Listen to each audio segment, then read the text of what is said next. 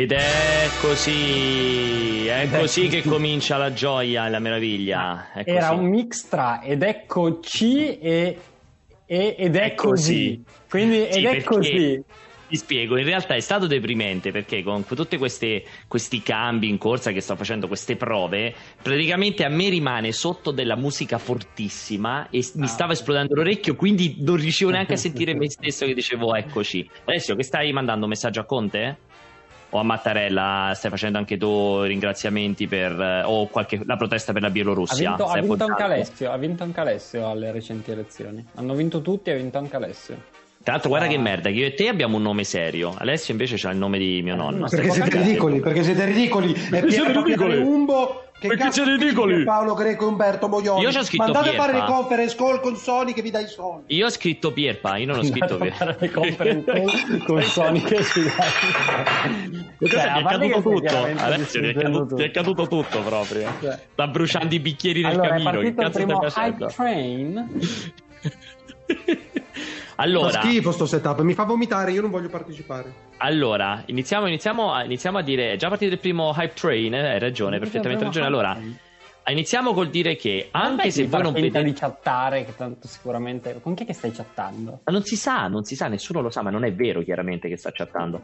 Allora, un po' di informazione. La prima e la più importante chiaramente è che naturalmente potete continuare a fare le vostre donazioni, vostre qualsiasi cosa, tanto rimarrà la mancanza di grafica cronica grazie ad Alessio, quindi il fatto che non possiamo avere le bollini, le icone, le animazioni, non c'è un cazzo qui perché è tutto frutto di Alessio, ma io terrò in aggiornamento quello che è rimasto, che è attualmente ancora valido, cioè ricordiamolo sempre, la questione della donazione, perché noi attualmente abbiamo ancora, aspetta, fammi vedere le barre, fammi vedere le sovraimpressioni delle barre, non si può, a schifo, allora, ma puoi fare noi rimane, con la tua roba, non è un esperimento, non è neanche un esperimento, questo è un dato di fatto, non è un esperimento. Allora noi abbiamo il nick, metti un bo'. Noi abbiamo attualmente in corso, vi ricordo, una unica donazione che è live a cena da Pascucci al Porticciolo, che è ancora valida, per cui abbiamo raccolto fino ad ora 89 euro dei 300 di traguardo che sto vedendo, continuerà a contarle tutto quanto. C'è una cosa particolare che cos'è questa cena da Pascucci? Come abbiamo detto, siccome Alessio ha perso queste centinaia di scommesse, l'obiettivo è io e lui dobbiamo andare a fare la cena da Pascucci. Se raggiungiamo questa cifra qui, praticamente pagheremo anche la discesa in campo di Umberto, che verrà anche lui da Pascucci, farà anche lui la live con noi, cioè faremo una live da Pascucci mentre Alessio offrirà la cena a me e a Umberto, fondamentalmente lo offrirà. Allora facciamo quanti. Così, visto che non c'è la barra, caso, tu ogni 5 minuti fai ding, sono 327 euro, ding, no, per ora, per ora è rimasta identica, 50, ma sono 3, se cosa faccio? Novità. Lascio? Duetti di aggiornerò se ci sono novità, dove sono le animazioni che premiano? Tanto ci saranno poche novità, mi sento. Esatto, dove sono le sovraimpressioni, le grafiche meravigliose che premiano il contributo degli utenti? Hai fatto zero grafiche meravigliose, che loro diventino lo zombie standard di Streamlabs che compare quando fai la donazione, c'è l'hype train che è parte integrante del tutto, è tutto inutile. Vogliamo fare un traguardo un po' per questa sera? Sì, esatto. Allora io ho pensato a questa cosa per il traguardo, visto che ci sono circa... Che cos'è un traguardo? In questo momento devi ascoltare. Uno è Pascucci al Porticciolo a 300 euro in cui andremo a mangiare per una live da Pascucci. L'obiettivo non economico viene raggiunto, stavo pensando, ma forse è un po' ambizioso, se 100 persone taggano il salottino su Instagram con 10 amici. Perché è impossibile, dai. Sono 300, sono 300 persone che ci guardano vere. Se ciascuna di queste persone ci avranno tutti Instagram, se in 100, e tanto è facilmente verificabile, ci taggano. Perché scusa, se uno non si pone, perché è impossibile per me. Vabbè, 100 persone, scusa, però gli obiettivi cosa sono? Devi star tranquillo, adesso lo diciamo, adesso, prima le regole e poi il premio. Allora, se 100 persone taggano il salottino in una storia su Instagram o in un post, c'è ragione, con almeno 10 persone, cioè 10 amici taggati, faremo vedere un filmato di Alessio che filmato? Ale, non ti preoccupare, un filmato. Ma non mi preoccupa, ma perché ci sono in mezzo? Ma cos'è diventato? Mettiamo alla berlina la vita privata di Pianesani? Sì, vita privata, la vita, pare vero che c'è la vita. Siamo al secondo livello di hype train, Quindi 100 persone tagghino 5 amici, 100 persone, e noi faremo vedere un filmato ad Alessio che è un qualcosa di stratosferico, quindi avete... Bravo. No, in realtà l'avevamo già mezzo preannunciato, quindi secondo me ne possiamo anche, lo possiamo anche dichiarare. Io ho un filmato scandaloso, non potreste mai immaginare, cliccate qui, in cui Alessio russa in una situazione molto imbarazzante per se stesso, in termini di postura, in termini di abbigliamento, in termini di location e in termini soprattutto di russata. Raggiunti, quindi quant'è? 100 persone che ci taggano assieme a 5 amici.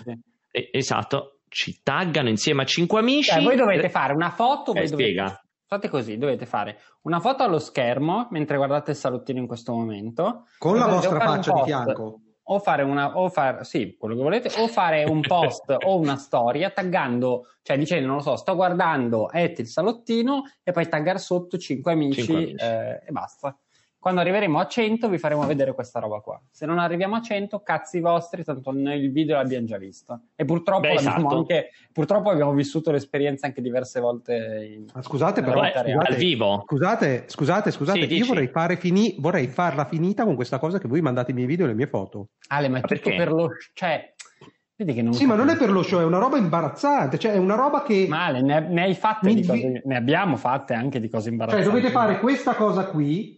Non so se mi vedete, poi sparate e poi dopo condividete su Instagram e taggate il salottino. Allora, le foto del cazzo le potete mandare in privato ad Alessio, vale anche quella, cioè se Alessio riceve in privato 100 foto di cazzi, anche in quel caso il traguardo è stato comunque raggiunto. Però tu lo sai, Pierpaolo, che se cominciassero a mandarmele non ti direi mai che siamo arrivati a 100 per continuare la... Vorresti di più, hai ragione. Faresti tipo 20, poi la prossima volta diciamo erano 16 perché 4 erano doppioni e ricominceresti. Hai ragione. Perché li riconosco oltretutto. Se mandate le foto del cazzo, visto che poi diventa un po' difficile riconoscere uno o l'altro, dovete anche mettere la foto di un documento accanto.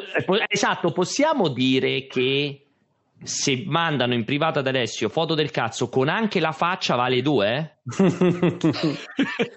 Ma vale 10, come cazzo? Con uno specchio, basta uno specchio. Sì. No, pure dal basso, se la fai molto bene dal basso riesci a riprenderti tutte e due, sia la faccia. C'è il grandissimo pisello in primo piano e dietro quello come Alessio, tu mi racconti quelle cose che faccio io per farlo sembrare più grande. Metodo classico di Alessio. Alessio ha 3 modi quando si scambia su Instagram con le ragazze. Il primo modo è il set del Signore degli Anelli, quindi ha questa stanza costruita tutta in parallasse in modo tale che quando si fa le foto del cazzo tutto il resto della stanza sembra grande, come facevano Frodo e Gandalf che parlavano nel Signore degli Anelli. Una specie di presepe di diorama. Questo è il primo modo. L'altro modo, come lui raccontava sempre, fa delle foto da vicinissimo, delle macro del suo glande, che in questo modo da vicinissimo, sai, non hai nessun tipo di riferimento, quindi sembra enorme, perché se tu fai questo fungo gigante al centro della telecamera... Come l'altro giorno che ho postato la foto di uno scorpioncino di campagna che avevo trovato sotto il tavolo in cucina, esatto. Ho fatto la foto e la gente ci diceva ma è gigante, esatto. Era grande come una monetina da €1. E infatti no, in realtà lui ha fatto la foto allo scorpione e poi l'ha fatto di fianco al suo pene e ha detto lo scorpione è grande come Scorpio dei Cavalieri dello Zodiaco. Ti sei incartato, non sapevi dove andare a parlare. La terza opzione che fa Alessio, che quando fa le foto in questo caso lui ha queste manine tipo delle bambole, alle manine di Ken, che le mette vicino al pene e dice ecco me lo sto reggendo in mano, solo che le manine sono piccolissime e quindi ovviamente c'è questa cosa qui. Questi sono tutti le 3 modalità che Alessio utilizza, quindi potete usarla anche voi per fare queste foto. Sì. Vorrei farvi notare qual è quella che funziona di più? Nella tua totale insipienza che la scritta talk show hai tipo 2 campi sterminati di fianco a me, sei riuscito a mettertelo sopra la tua finestra. Sì, perché guarda che bello, vuoi vedere la meraviglia? Guarda, adesso ti faccio vedere perché c'è della magia dietro, adesso ti provo a far vedere, c'è la magia di questo, in questo modo funziona anche così. Ti piace più così la ripresa? Secondo me è più bello l'altro. Allora mettiamo questa qui. 14 secondi di lag probabilmente. Ma basta che guardi su StreamYard. Sei veramente un coglione. Basta che guardi sulla finestra aperta di StreamYard, Alessio. Perché guardi su Twitch? Mi fanno cagare tutte e due. Ok. Oppure c'è questa, che questa è tipo il dominio mio su di voi. Ma scusami, dicono. Ma ho visto che io potevo streamare 1080. Avete cominciato a pagare StreamYard o no? Certo, da mo si deve pagare per utilizzarlo StreamYard, non è gratis. Ah, forse è quello che... StreamYard... Non c'è gratis. Cioè... C'è una versione gratis, tu che quello gratis a 720? Sì. No, anche quello gratis. Ma spendete, adesso cosa fate? Spendete 50 euro al mese? 500 euro al mese adesso StreamYard. Dai, quanto costa 50 euro al mese? 5.000 euro al mese, sì, $50 al mese. Allora di merita. Mettiamo una musica di sottofondo, che dite? Vado a cercare una playlist da tenere come sottofondo, vi dà fastidio? No, ma non c'è un plugin per OBS, per Streamlabs OBS, che fa questo e questo? Comunque abbiamo fatto schifo con Live Train, siamo arrivati massimo a livello 2, non c'è anche pochissima gente, che sta live finirà molto presto. Molto presto. Allora, aspettate. Dicevamo in chiusura? No, metterò una musica di sottofondo. Ma tra l'altro nessuno sembra che stia attaccando gli amici, cioè è una cosa vergognosa. Ma te l'ho detto, attenzione, volto da Robert Downey Jr., tettine da cagnina e manina da T-Rex, l'essere supremo. Allora ragazzi, cioè, ho una buona notizia e una cattiva notizia. Lo devo recuperare. Cioè? Che c'è Giulia Manzato, che è stata gentilissima, ci ha taggato. Ci ha mandato le foto delle tette? No, ha mandato la foto come richiesto della cosa, bla bla bla, ma non ha taggato gli amici, quindi non vale. Non vale. Ne abbiamo raggiunta solo una. Dovete taggare 10 amici sulla foto. 5 anche vanno bene. Sa che non vedrete mai il video di Alessio. Molto gentile Giulia, ma inutile. Però potresti fare una... Potresti, quindi Giulia, fare possiamo dirlo, se Giulia è molto bella, carina. Giulia, allora, Giulia, molto bella. Se mandi una dick pic ad Alessio, va bene comunque, va bene così. Allora guarda, sto controllando il profilo di Giulia. Sì. Non dico più niente. No, dillo, che cazzo ti offendi? Cioè, abbiamo parlato insieme, prego. È finito cosa? Era una freddura, ma ha perso. Freddura molto brutta, mi sa, secondo me. Sì. Dilla la freddura. Sono molto infastidito. No, ormai non vale più. Ma allora, cioè, però no, fermi tutti, cioè, io non avevo visto che oggi Pierpaolo ha postato una sua foto d'antologia. No, non ho postato nessuna foto io oggi, cazzo dici? Non ho postato nessuna foto. Ron Howard. Un Todd Howard. Ah sì, ma mica oggi, un po' lunedì fa. Sì. Ah, beh, bellissima quella foto, foto con i VIP. Sì, bellissima. Beh, con i VIP. Vabbè. Bellissima foto. Mafio PS2 ha taggato anche Every Eye, mentre Selket e Embolo Nano non hanno amici, perché noi siamo e ovviamente è un programma per disadattati che non hanno relazioni sociali, non hanno 10 amici sul canale Instagram, avranno 100 persone che seguono sul canale proprio così ma non hanno amici. Stavamo dicendo, allora, faccio un po' di domande che vedo passare prima di iniziare a decidere gli argomenti di discussione, che so che ce ne sono molti. Allora, una domanda seria chiede Buco. Ci sono 2 sedie. Su una sedia c'è una torta buonissima, la tua torta preferita in assoluto, mentre sull'altra sedia, Alessio, c'è un pene in erezione. Su quale sedia ti siedi sapendo che dovrai mangiare la cosa che rimane sull'altra sedia? Beh, ma scusa, cioè, lì è un win-win. Mi siedo ovviamente dove c'è il pene. Così ho penetrazione anale e mi mangio la torta. Effettivamente questo indovinello... Perché per Alessio la risposta era un po' sì. È win-win, non è un conundrum. È difficile scegliere l'altra, però, ti dico. Perché può anche mangiarsi... Il pene abbiamo detto di gomma, giusto? C'è un pene... No, lui dice un pene in erezione, non ha specificato. Perché tu che preferisci? Se è di plastica, se è di gomma, se è di carne... perché quindi c'è una persona sotto la sedia con un buco... La domanda non è che devi capire il connotato intorno. Tu sai che c'è lì un pene sulla sedia, punto. Ma come fa a esserci un pene sopra una sedia? Magari c'è David Copperfield con David Copperfield che con un gioco di specchi ti nasconde la persona che sta sotto la sedia e tu vedi solo il pene, magari non lo puoi sapere sta cosa qua. Beh, comunque sì, per forza è quasi obbligatorio secondo me scegliere quella di Ale, perché poi cosa fai? Ti mangi il pene di gomma, oppure anche peggio ancora, vero? Cioè, confermiamo. Senti Alessio, gli chiede Assassino Ignoto, ma giocherai mai col Game Pass di Xbox? È così conveniente, spendi pochissimo, ottimo per i tirchi. Prima o poi dovrei giocare anche da solo. Pierpa non ti deve sempre tenere la manina. Ripetimi l'inizio. Giocherai mai col pass di Xbox? Sì, ti ho detto che ti ho anche chiesto un consiglio sul pad Xbox da acquistare. Confermo che a sorpresa Alessio, forse questo weekend, non mi ricordo quando, mi ha mandato un messaggio così random. Io oggi invece gli ho mandato un messaggio importantissimo, che purtroppo per lui il fatto che non mi ha risposto farà decadere qualsiasi sua possibilità di upgrade tecnologico, visto che gli avevo dato una grande possibilità. Quindi mi ha scritto un messaggio, ha mandato un messaggio audio random dicendomi: senti, ma posso, se compro questo pad, funziona poi sul mio portatile o meno? E quindi potrebbe essere che sta in procinto di acquisto, Alessio, confermiamo. Sì, ma lo facevo per il gatto, perché voglio bene al gatto. Siccome abbiamo in programma probabilmente una live con il gatto sul suo canale che ci chiedeva di giocare a Fall Guys, sì, volevo cogliere l'opportunità per fare questo balzo quantico nel mondo del gaming. Ricordiamo che le live con Serino a Sea of Thieves non la facciamo ancora, io umbo Alessio solo perché Alessio non la fa, altrimenti sì. Oggi scusate, già spiegami questi dettagli. Game Pass non c'è nessun dettaglio, basta che fai il calcio Game Pass e giochi al porca troia di Sea of Thieves. Posso fare la domanda? Facciamo la domanda intelligente, vai. Il Game Pass è esclusivo PC o Xbox?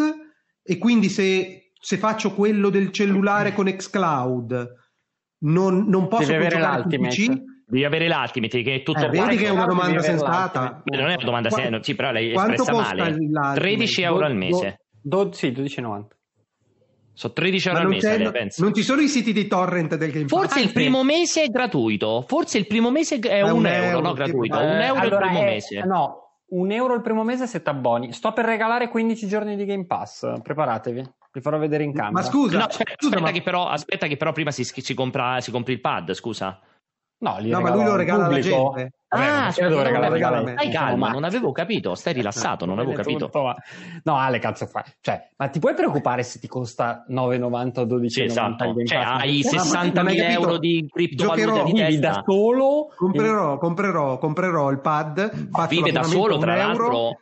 Vive da solo che fa cagare. Io sono stata a sei impossibile. Sono stata non ti dici più a parlare, sto articolando una frase ed è impossibile. Parla. No, volere un'altra battuta, perso, via, andare. E quindi era una battuta interessantissima. Sono stata a dormire a casa sua settimana, non si vede bene, un po' complesso da vedersi, storto, centrato, fuori. Ecco. Secondo me c'è stato un momento in cui si è intravisto, vediamo. Questo qui sono 15 giorni di Game Pass Ultimate, il primo di voi che lo riscatta vince 15 giorni di Game Pass Ultimate. Stavo dicendo, sono stato a dormire a casa da Alessio mercoledì scorso e ci ritornerò mercoledì prossimo molto probabilmente. L'ospitalità di Alessio è sempre meravigliosa, io non smetterò mai di dirla, ma chiaramente sta scendendo di qualità ogni volta che vado a dormire da lui, perché le primissime volte avevo cioccolatini, bottiglie d'acqua, tutto sistemato, eccetera, eccetera. Poi è cominciato a diventare, guarda, cioè questa parte qui è sparita, al massimo hai 2 o 3 cose aggiuntive. Adesso l'ultima volta lui mi fa, io neanche mi alzo, fai le tue cose. Io mi sono svegliato la mattina e ho detto, adesso vado a fare una bella doccia. Sono stato 12 minuti cercando di capire per quale cazzo di motivo l'acqua uscisse solo fredda, sbattermi, sei venuto agitare. 130 volte a casa mia. 12 cose. Poi mi sono ricordato che Alessio ha questo problema. Per risparmiare 0,65 centesimi al mese, lui tutte le sere spegne la caldaia del gas. Così non consuma gas. Non tutte le sere. Cioè io l'accendo solo per fare la doccia. Quindi lui praticamente ogni volta l'accende, ci mette 14 minuti e la caldaia entra in temperatura. È una caldaia di quelle a instant, la conosci benissimo. In 3 minuti c'è l'acqua calda per la doccia. Ma chi di voi, ragazzi, spegne la caldaia del gas, dell'acqua calda a casa? Cioè ogni volta che non la usa. Ma c'è qualcun altro al mondo che la fa al di fuori di Paperon de Paperoni dentro Topolino? Ma ti dirò di più Pierpaolo. Cioè tu l'hai accesa, ma negli ultimi 4 mesi l'avrò accesa forse 4 volte, perché tanto io la doccia la faccio. Che non ti fai la doccia, dici? Ma perché la faccio fredda d'estate. Certo, devi mantenere il corpo, scusa, non lo vedi, guarda, si vede chiaramente tonico. C'è uno che fa la doccia fredda. Perché io esco dalla piscina, decido che vado a fare la doccia e non mi cambia la temperatura, cioè, certo. Anzi è più calda, e puoi risparmiare nei tubi. Puoi risparmiare ben €1,7 in questo modo, €1,07 in questo modo. Ricordati, soldi li fa così, un soldo risparmiato e un soldo guadagnato. Ricordati, come diceva Beghelli. È impossibile parlare, è incredibile. Ricordati, e dovresti ricordartelo visto che hai abitato qua, che qui non arriva il metano pubblico, arriva il camion che carica il butano, che costa 4 volte al metro cubo quello che costa il metano. Vero. Ma a parte che e te le ricordi tu le bollette che pagavi con le tue varie mogli? Il metano pubblico non esiste, ti svelo questo segreto. Il metano pubblico è una invenzione. È chiarissimo quello che stavo dicendo, quello dell'impianto. Cutano, sì, ragazzi, è vero, costava 2 euro. Che è successo, Umberto? Secondo te costava 2 euro al metro cubo?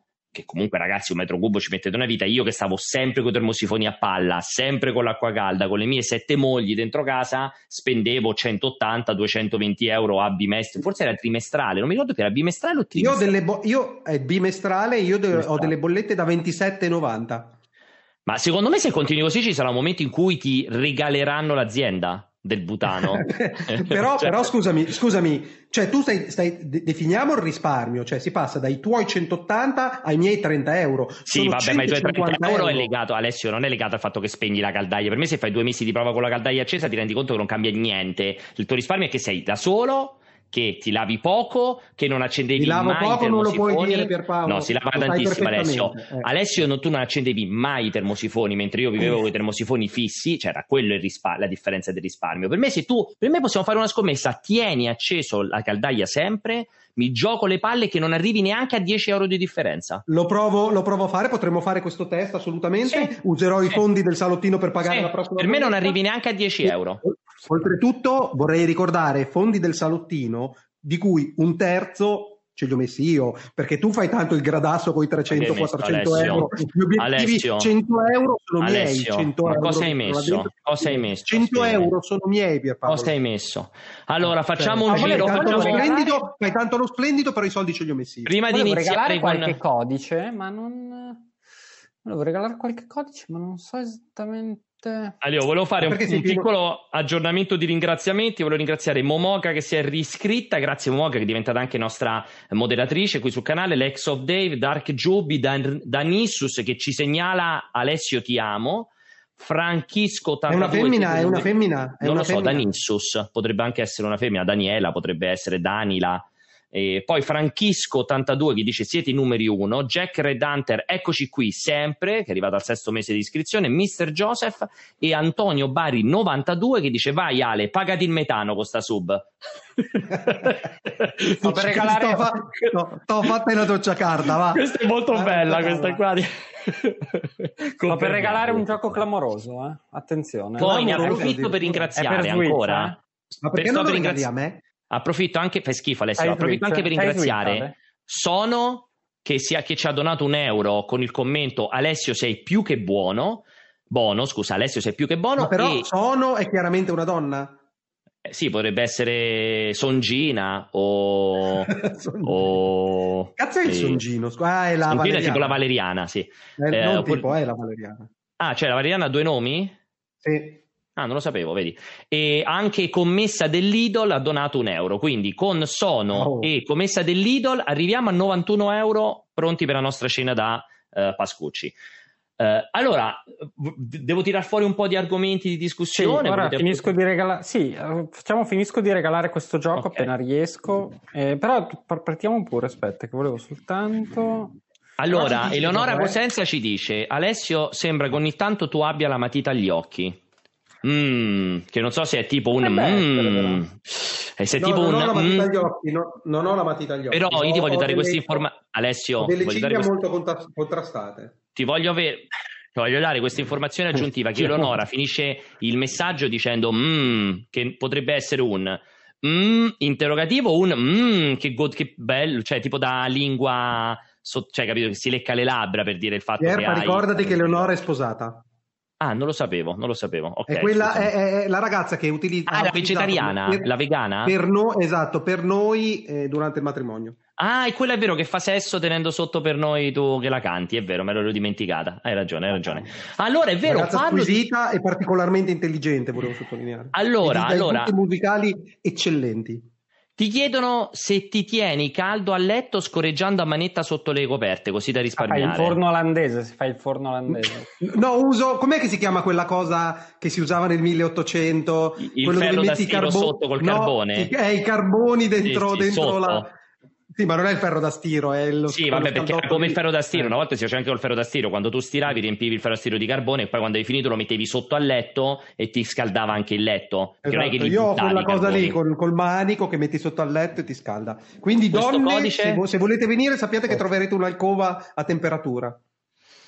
Allora, i 300 euro della donazione passata a cosa saranno dovuti, ragazzi? Tutti i soldi codice, che donate, codice. Tutti i soldi che donate, l'abbiamo detto 1000 volte, finiscono nel bacino utenza salottino che nessuno di noi tocca, lo possiamo giurare, per giurare che lo utilizzeremo il giorno in cui riusciremo a fare una cena tutti insieme, lo utilizzeremo per pagare quella. L'abbiamo detto 100 volte, l'abbiamo detto. Mi chiedono di parlare di Temptation Island. Possiamo sapere prima che gioco è? Scusa Pierpaolo, cioè dai un valore, era molto figo, è un gioco molto figo. Hades. No, molto figo. Hades molto figo, cazzo. Cioè, lo volevo io, cazzo. Ma non hai Switch. Come fai a cosa te ne fai? Mi piace sapere che ci posso giocare quando avrò Switch. No. Senti, poi allora c'era anche un'altra informazione, stavo vedendo Temptation Island, mi stavate chiedendo. Assolutamente, ho visto la prima puntata della settimana scorsa, non ho visto oggi, dovrebbe essere in onda adesso contemporaneamente a noi, se non sbaglio. Devo dire, bellissima puntata, scoppiettante. Non voglio esagerare, ma questa prima puntata di questa stagione, questa mid-gen di Temptation Island, con Alessia Marcuzzi alla presentazione, pur preferendo di gran lunga Filippo Bisceglie come presentatore, questa stagione, questa prima puntata di questa stagione nuova mi ha dato veramente grandissime soddisfazioni, mi è strapiaciuta e ci sono almeno due coppie di grandissimi problematici che per me ci regaleranno grandi soddisfazioni. Io la metto così, la metto. Io sono curiosissimo di vedere la seconda puntata di stasera. Tu l'hai iniziato a vedere un po', tu non hai neanche finito di vedere? Purtroppo no, allora non l'ho ancora iniziato a vedere, perché dopo l'entusiasmo iniziale di un paio di anni fa si è completamente spenta su Temptation Island, e ti dico la verità, da solo non ho voglia di vederlo, perché è una di quelle robe che c'è... No, sai cosa? Dovrei vederlo, è che tu e Eliana non siete abbastanza amichevoli, ma me lo guarderei con voi, cioè potreste mettere una webcam, ci potremmo collegare. Non siamo abbastanza amichevoli, posso capire io, ma Ellie, mia moglie, è iper amichevole, proprio. Però non mi chiedete, voi volete vedere, ma non c'è mai detto che non lo vedevi più. Ho detto che non lo vedevi più. No, effettivamente potevamo fare Temptation Island. Sì, scusatemi, questa live qui con sotto Temptation Island potevamo fare effettivamente. No, ma potremmo fare settimana prossima. Facciamo. Tra l'altro, secondo te cosa succede? Niente, perché lo fanno tutti. Fammi vedere se succede. Prova a metterlo adesso. Mo così non lo riesco a riacchiappare, non so come beccarlo. Di solito lo fanno. Scusa, esatto, non puoi aprire lo streaming e metterlo in contenuto, punto. No, ma si può vedere in streaming? Ma tutto si può vedere in streaming, o forse io vivo in un mondo parallelo dove tutto è in streaming. Ma dice che allora si potrà vedere in streaming? Allora, la roba di Mediaset io ho visto centinaia di volte a vedere Ciao Darwin, il collegio, un sacco di roba ho visto. Mettete in Temptation Island. No, però sto vedendo Mediaset Play, dicono. Non c'è nessuno, lo sapete, su... Dicono Mediaset Play. No, sarà su Wizzy TV o... Su Wizzy TV e le puntate dopo, non credo sia in diretta Wizzy, su Wizzy TV. Canale 5... No, sì, canale 5 streaming e via. Sto guardando, però per ora... Specchialo. Specchialo e altera la voce. Sì, ma non hai capito, Umberto ha detto che non lo trova. Non lo trovo, nessun altro su Twitch c'è, non c'è nessun altro su Twitch che lo sta facendo. È Mediaset Play, ci danno un sacco di soldi, ma non ti hanno dato un abbonamento da merda? Mediaset Play, scusa, perdonami adesso, quando hai c'erano un sacco di soldi Mediaset Play, giusto perché quando è stata quella volta e ci hanno riempito di soldi, perché io non c'ero quel giorno in azienda. Ma non è sempre la stessa società. Ma non c'entra niente con Mediaset Play. E non è la stessa società? No, in realtà sarebbero sì, ma in realtà sono distaccate. Vado a vedere. Cioè si fanno competizione da soli? Sì, anche sì, in qualche modo sì, Mediaset Play. Scusa, ma magari nessuno lo fa vedere perché nessuno ci ha pensato. Io lo metterei. Tanto lo sto ripescando, fatemi vedere se lo pesco. Clip in tempo reale, guarda ora in onda. Si può vedere effettivamente. Pierpaolo, secondo me rischiamo il ban, Io lo sto guardando. È in chiaro. Sì, lo sto guardando, l'ho già aperto, ma secondo me rischiamo il ban. Ma dici? Non c'è nessuno su Twitch che lo fa, nessuno attualmente. Magari nessuno ci ha pensato. C'è Moccia che fa quattro chiacchiere, c'è Tabaco che gioca Demon Soul. Fanno tutti Ciao Darwin il collegio, nessuno però ci ha pensato a questo casualmente. Sto guardando. Perché uno sì e l'altro no? Perché uno sì, non lo so, perché probabilmente questo qua è di Maria De Filippi, ma come faccio a specchiarlo, Alessio? Non lo posso specchiare. Non lo so, io non... dico quello che dice Umberto a caso, specchialo.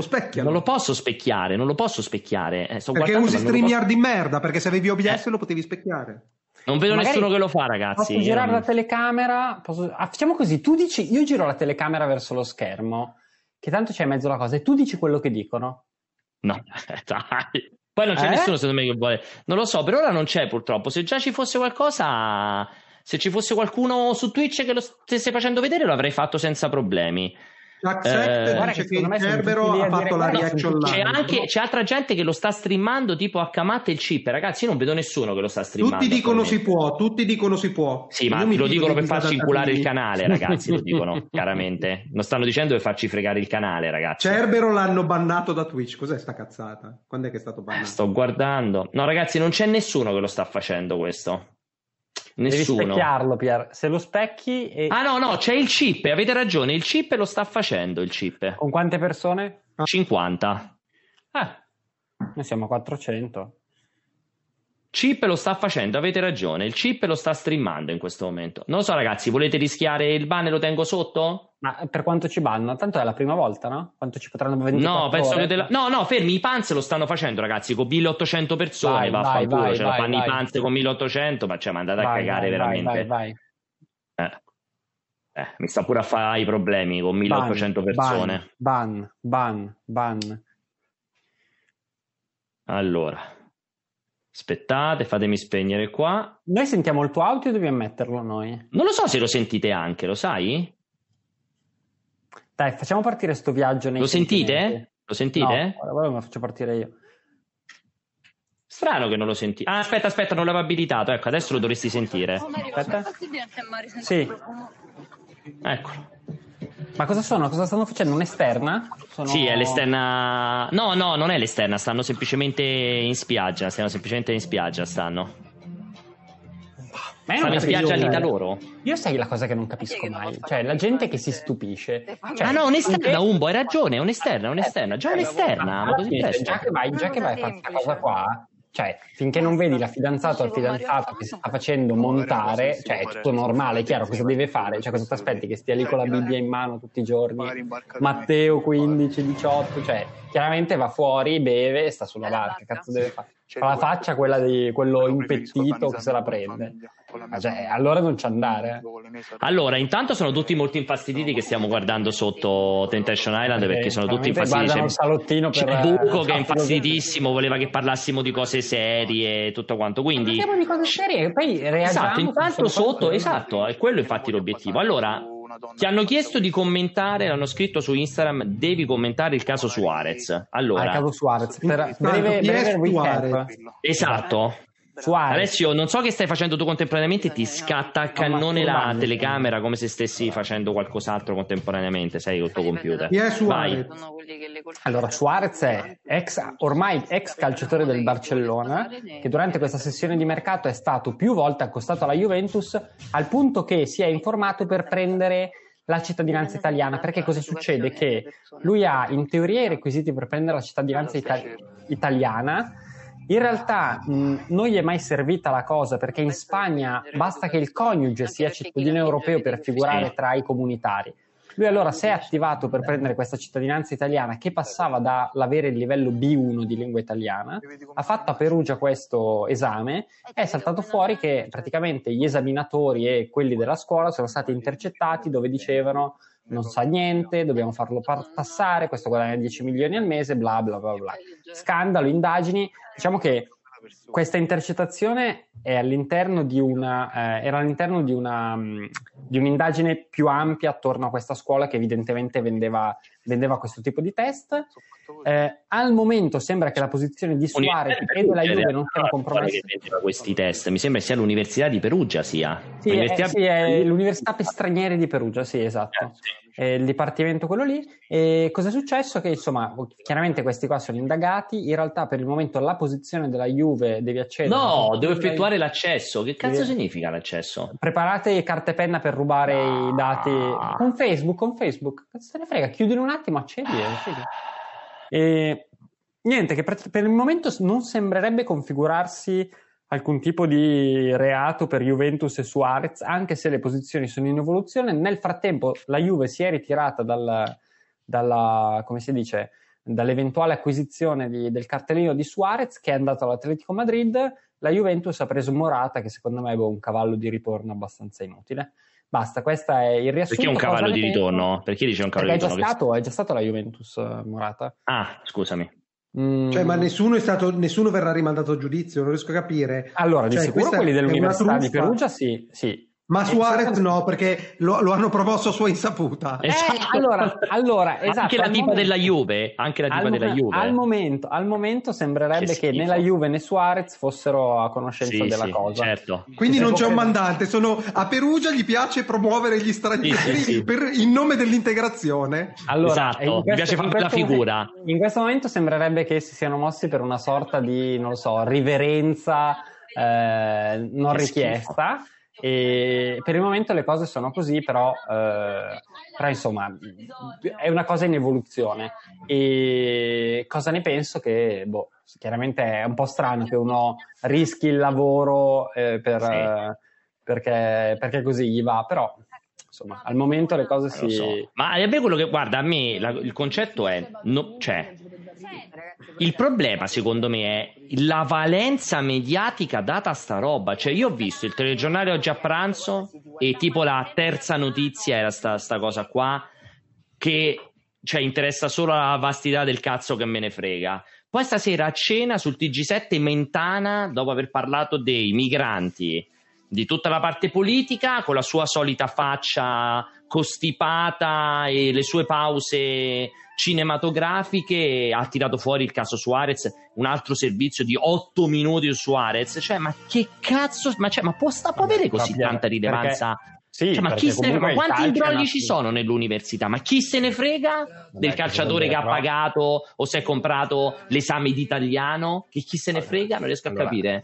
Lo dici mentre siamo qua a guardare Temptation Island, ovviamente. Sì, e poi insomma è un eccesso quello che dici, Pierpaolo, perché chiaramente è un personaggio pubblico, popolare. Se fa delle robe del genere assolutamente fanno notizia. Da qui a farlo diventare il centro oppure un pilastro della comunicazione news delle 8 di sera è sintomo di qualcosa che non funziona sulla soglia dell'interesse delle persone. Però ripeto, ha ragione Umberto, visto che stiamo guardando Temptation Island. Ma comunque è crollata la nostra utenza da quando abbiamo messo Temptation Island, siamo scesi a 279, a 379. Grazie ragazzi, bravi, andatevene tutti così. Ma non è l'ultima di news in Mentana, assolutamente, perché poi ha fatto la news della tipa francese morta, Greco, e ha fatto anche un'altra notizia che adesso neanche ricordo, per poi fare il resto. Quindi era tipo la terz'ultima o la penultima. Dov'è sta gente? C'è ancora il sole lì? Non sono alla Lampedusa. Dov'è sta gente? Non è mica in diretta, Alessio, è registrato. È chiaro che sia registrato, Alessio.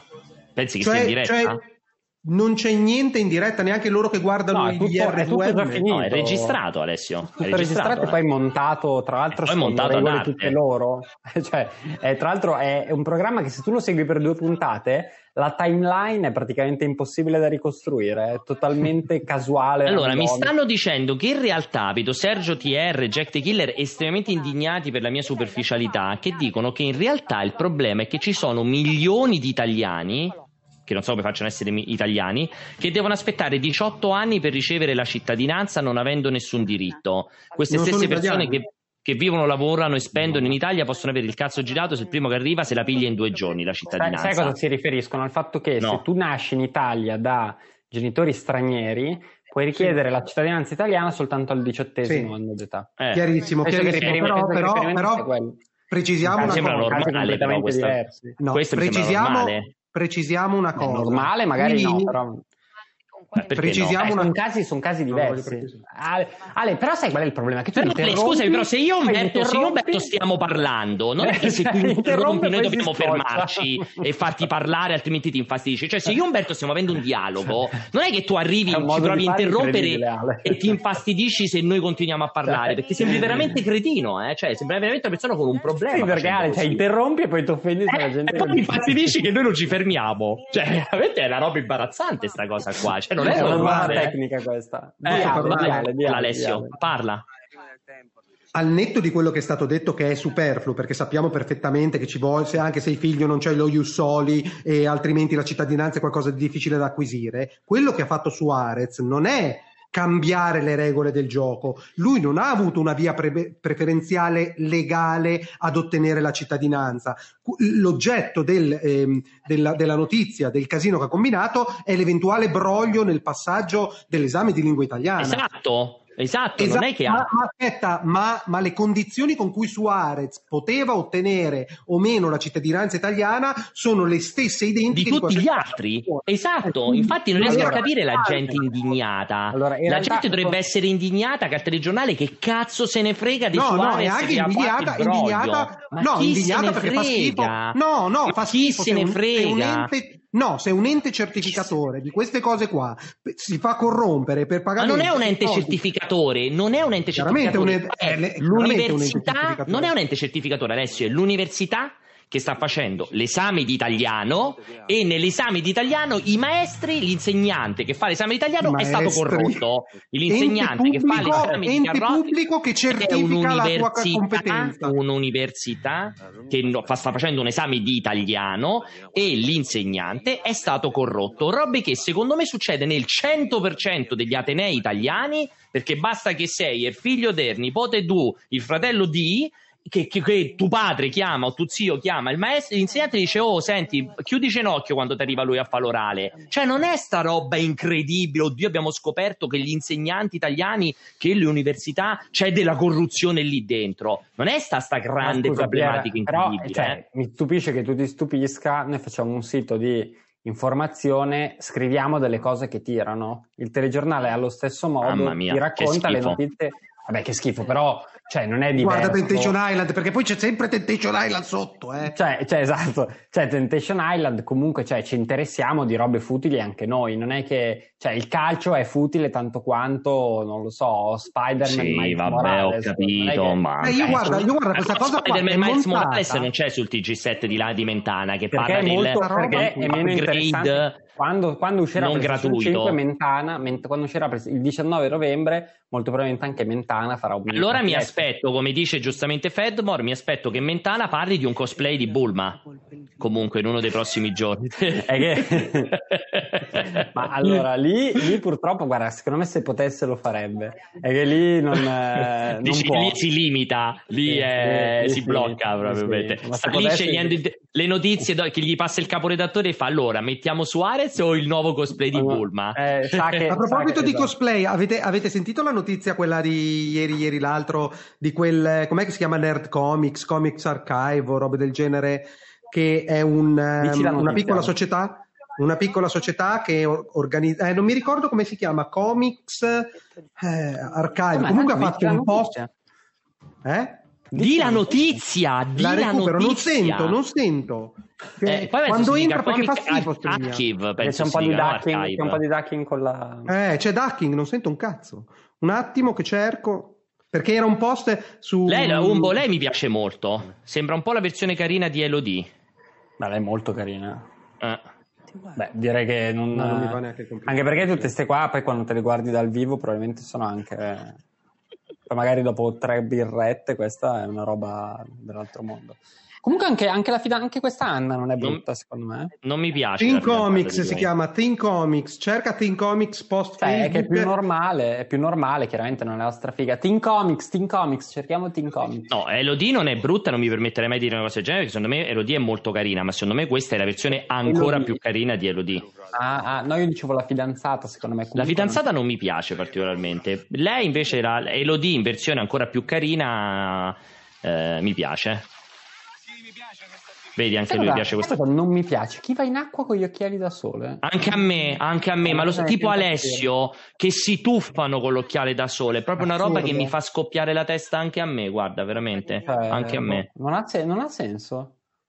Cosa vuol dire tipo Alessio? Alessio, tu ti fai sempre il bagno con gli occhiali. Ma non ho gli occhiali da sole, io come faccio a fare il bagno? Ma dai, Alessio, fai sempre il figo. L'altra volta che stavo lì con tutte le tue nipoti e le bimbe, quelle della vicina, che facevi il bagno con gli occhiali da sole lì, tutto quanto. Cioè, adesso arriva lo zio Alessio. Ma fai il figo con le figlie della vicina? Non ho capito. Ma non è vero, semplicemente non è vero. Sì, non è vero, va bene. E... L'acqua gym è una roba seria, cioè veramente una roba che fai per bruciare cioè sì, soprattutto serve moltissimo, soprattutto se hai problemi di legamenti, cioè un'attività che ti fa comodo per tonificare, per tenerti in forma, specie se hai problemi di legamenti, per esempio se sei una donna incinta anche molto, cioè se non puoi fare sforzi eccessivi, ma puoi comunque tonificarti. Guarda Alessio che per ricordarsi Giulia, un nome... Giulia, molto carina. È molto carina lei, te l'ho detto, molto lei è molto carina.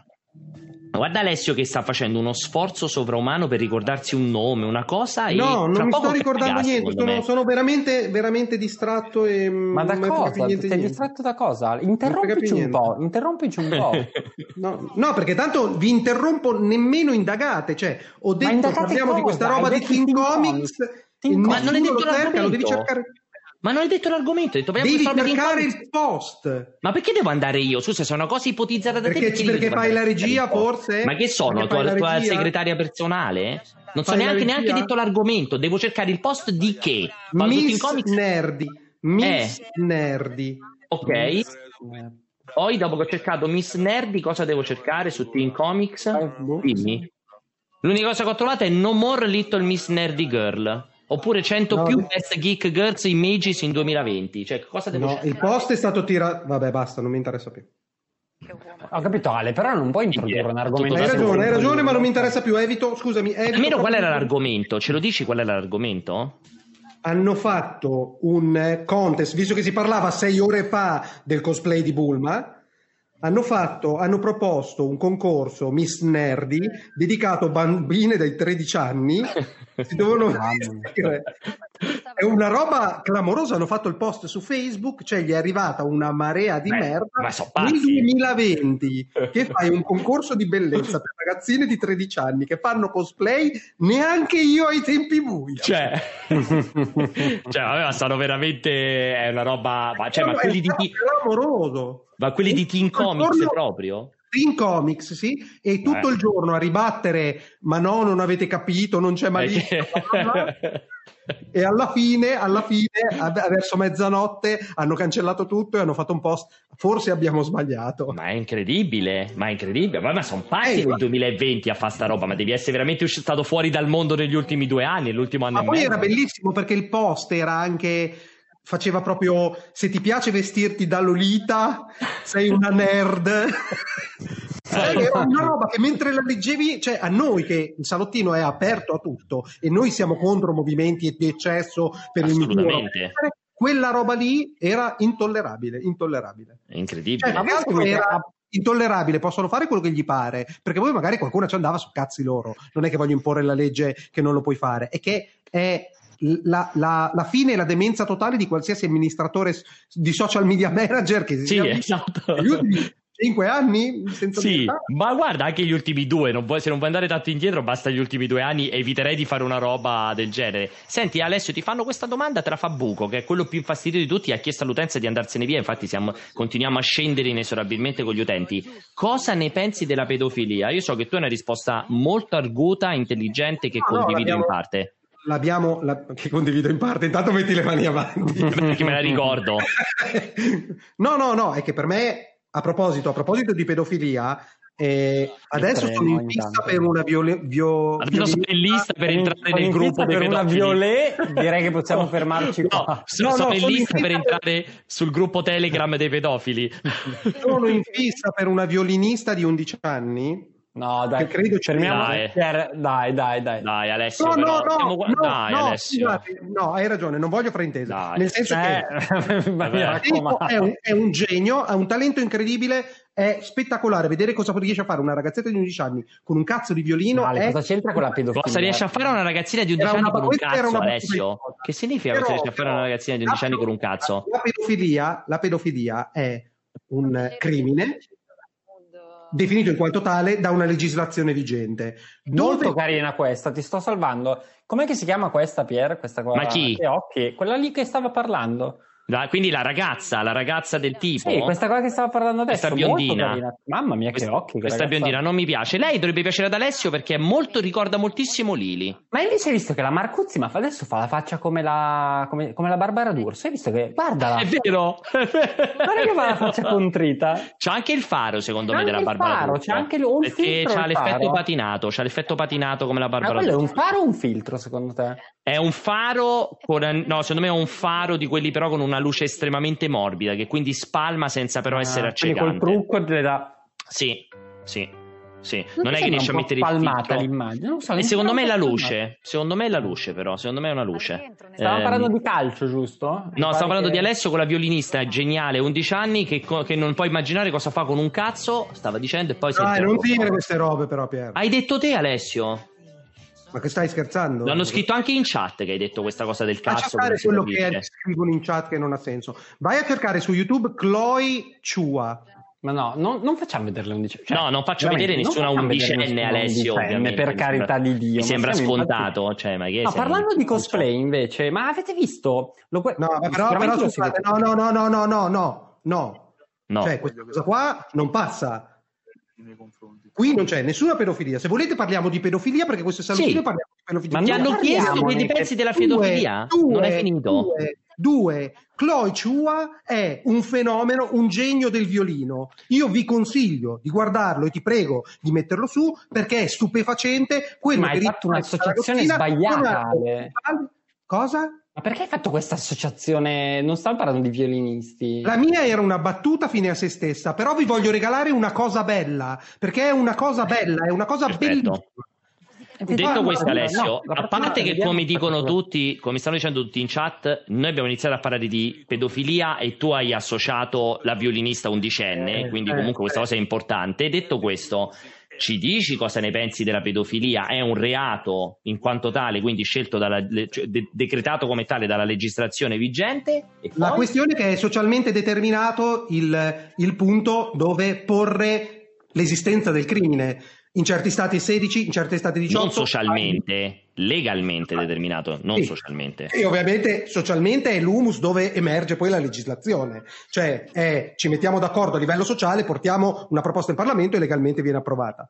In India, per esempio, la legge è completamente diversa rispetto a quella che abbiamo noi. Cioè ci sono matrimoni di 11-12 anni. E questo è un bene o un male, secondo te? Ci dovrebbe essere una specie di universale che a 20 anni, cioè la pedofilia è sopra i e sotto 18? No, non c'è un bene e un male, no? E quello lì è molto sbagliato andare a definire un bene e un male. Io posso dire semplicemente che nella società occidentale che ha allungato estremamente il tempo della vita e ha articolato l'espressione del sé, il completamento della persona attraverso altre cose che non siano il matrimonio e la riproduzione, effettivamente salvare legalmente le donne in particolare, ma a quel punto anche i bambini, perché non è che storicamente la cosa è sempre stata maschio su donna, non c'è una legislazione in cui si sposano i bambini di 11 anni, non ne ho la più pallida idea se ci sia uno stato dove succede una cosa simmetrica.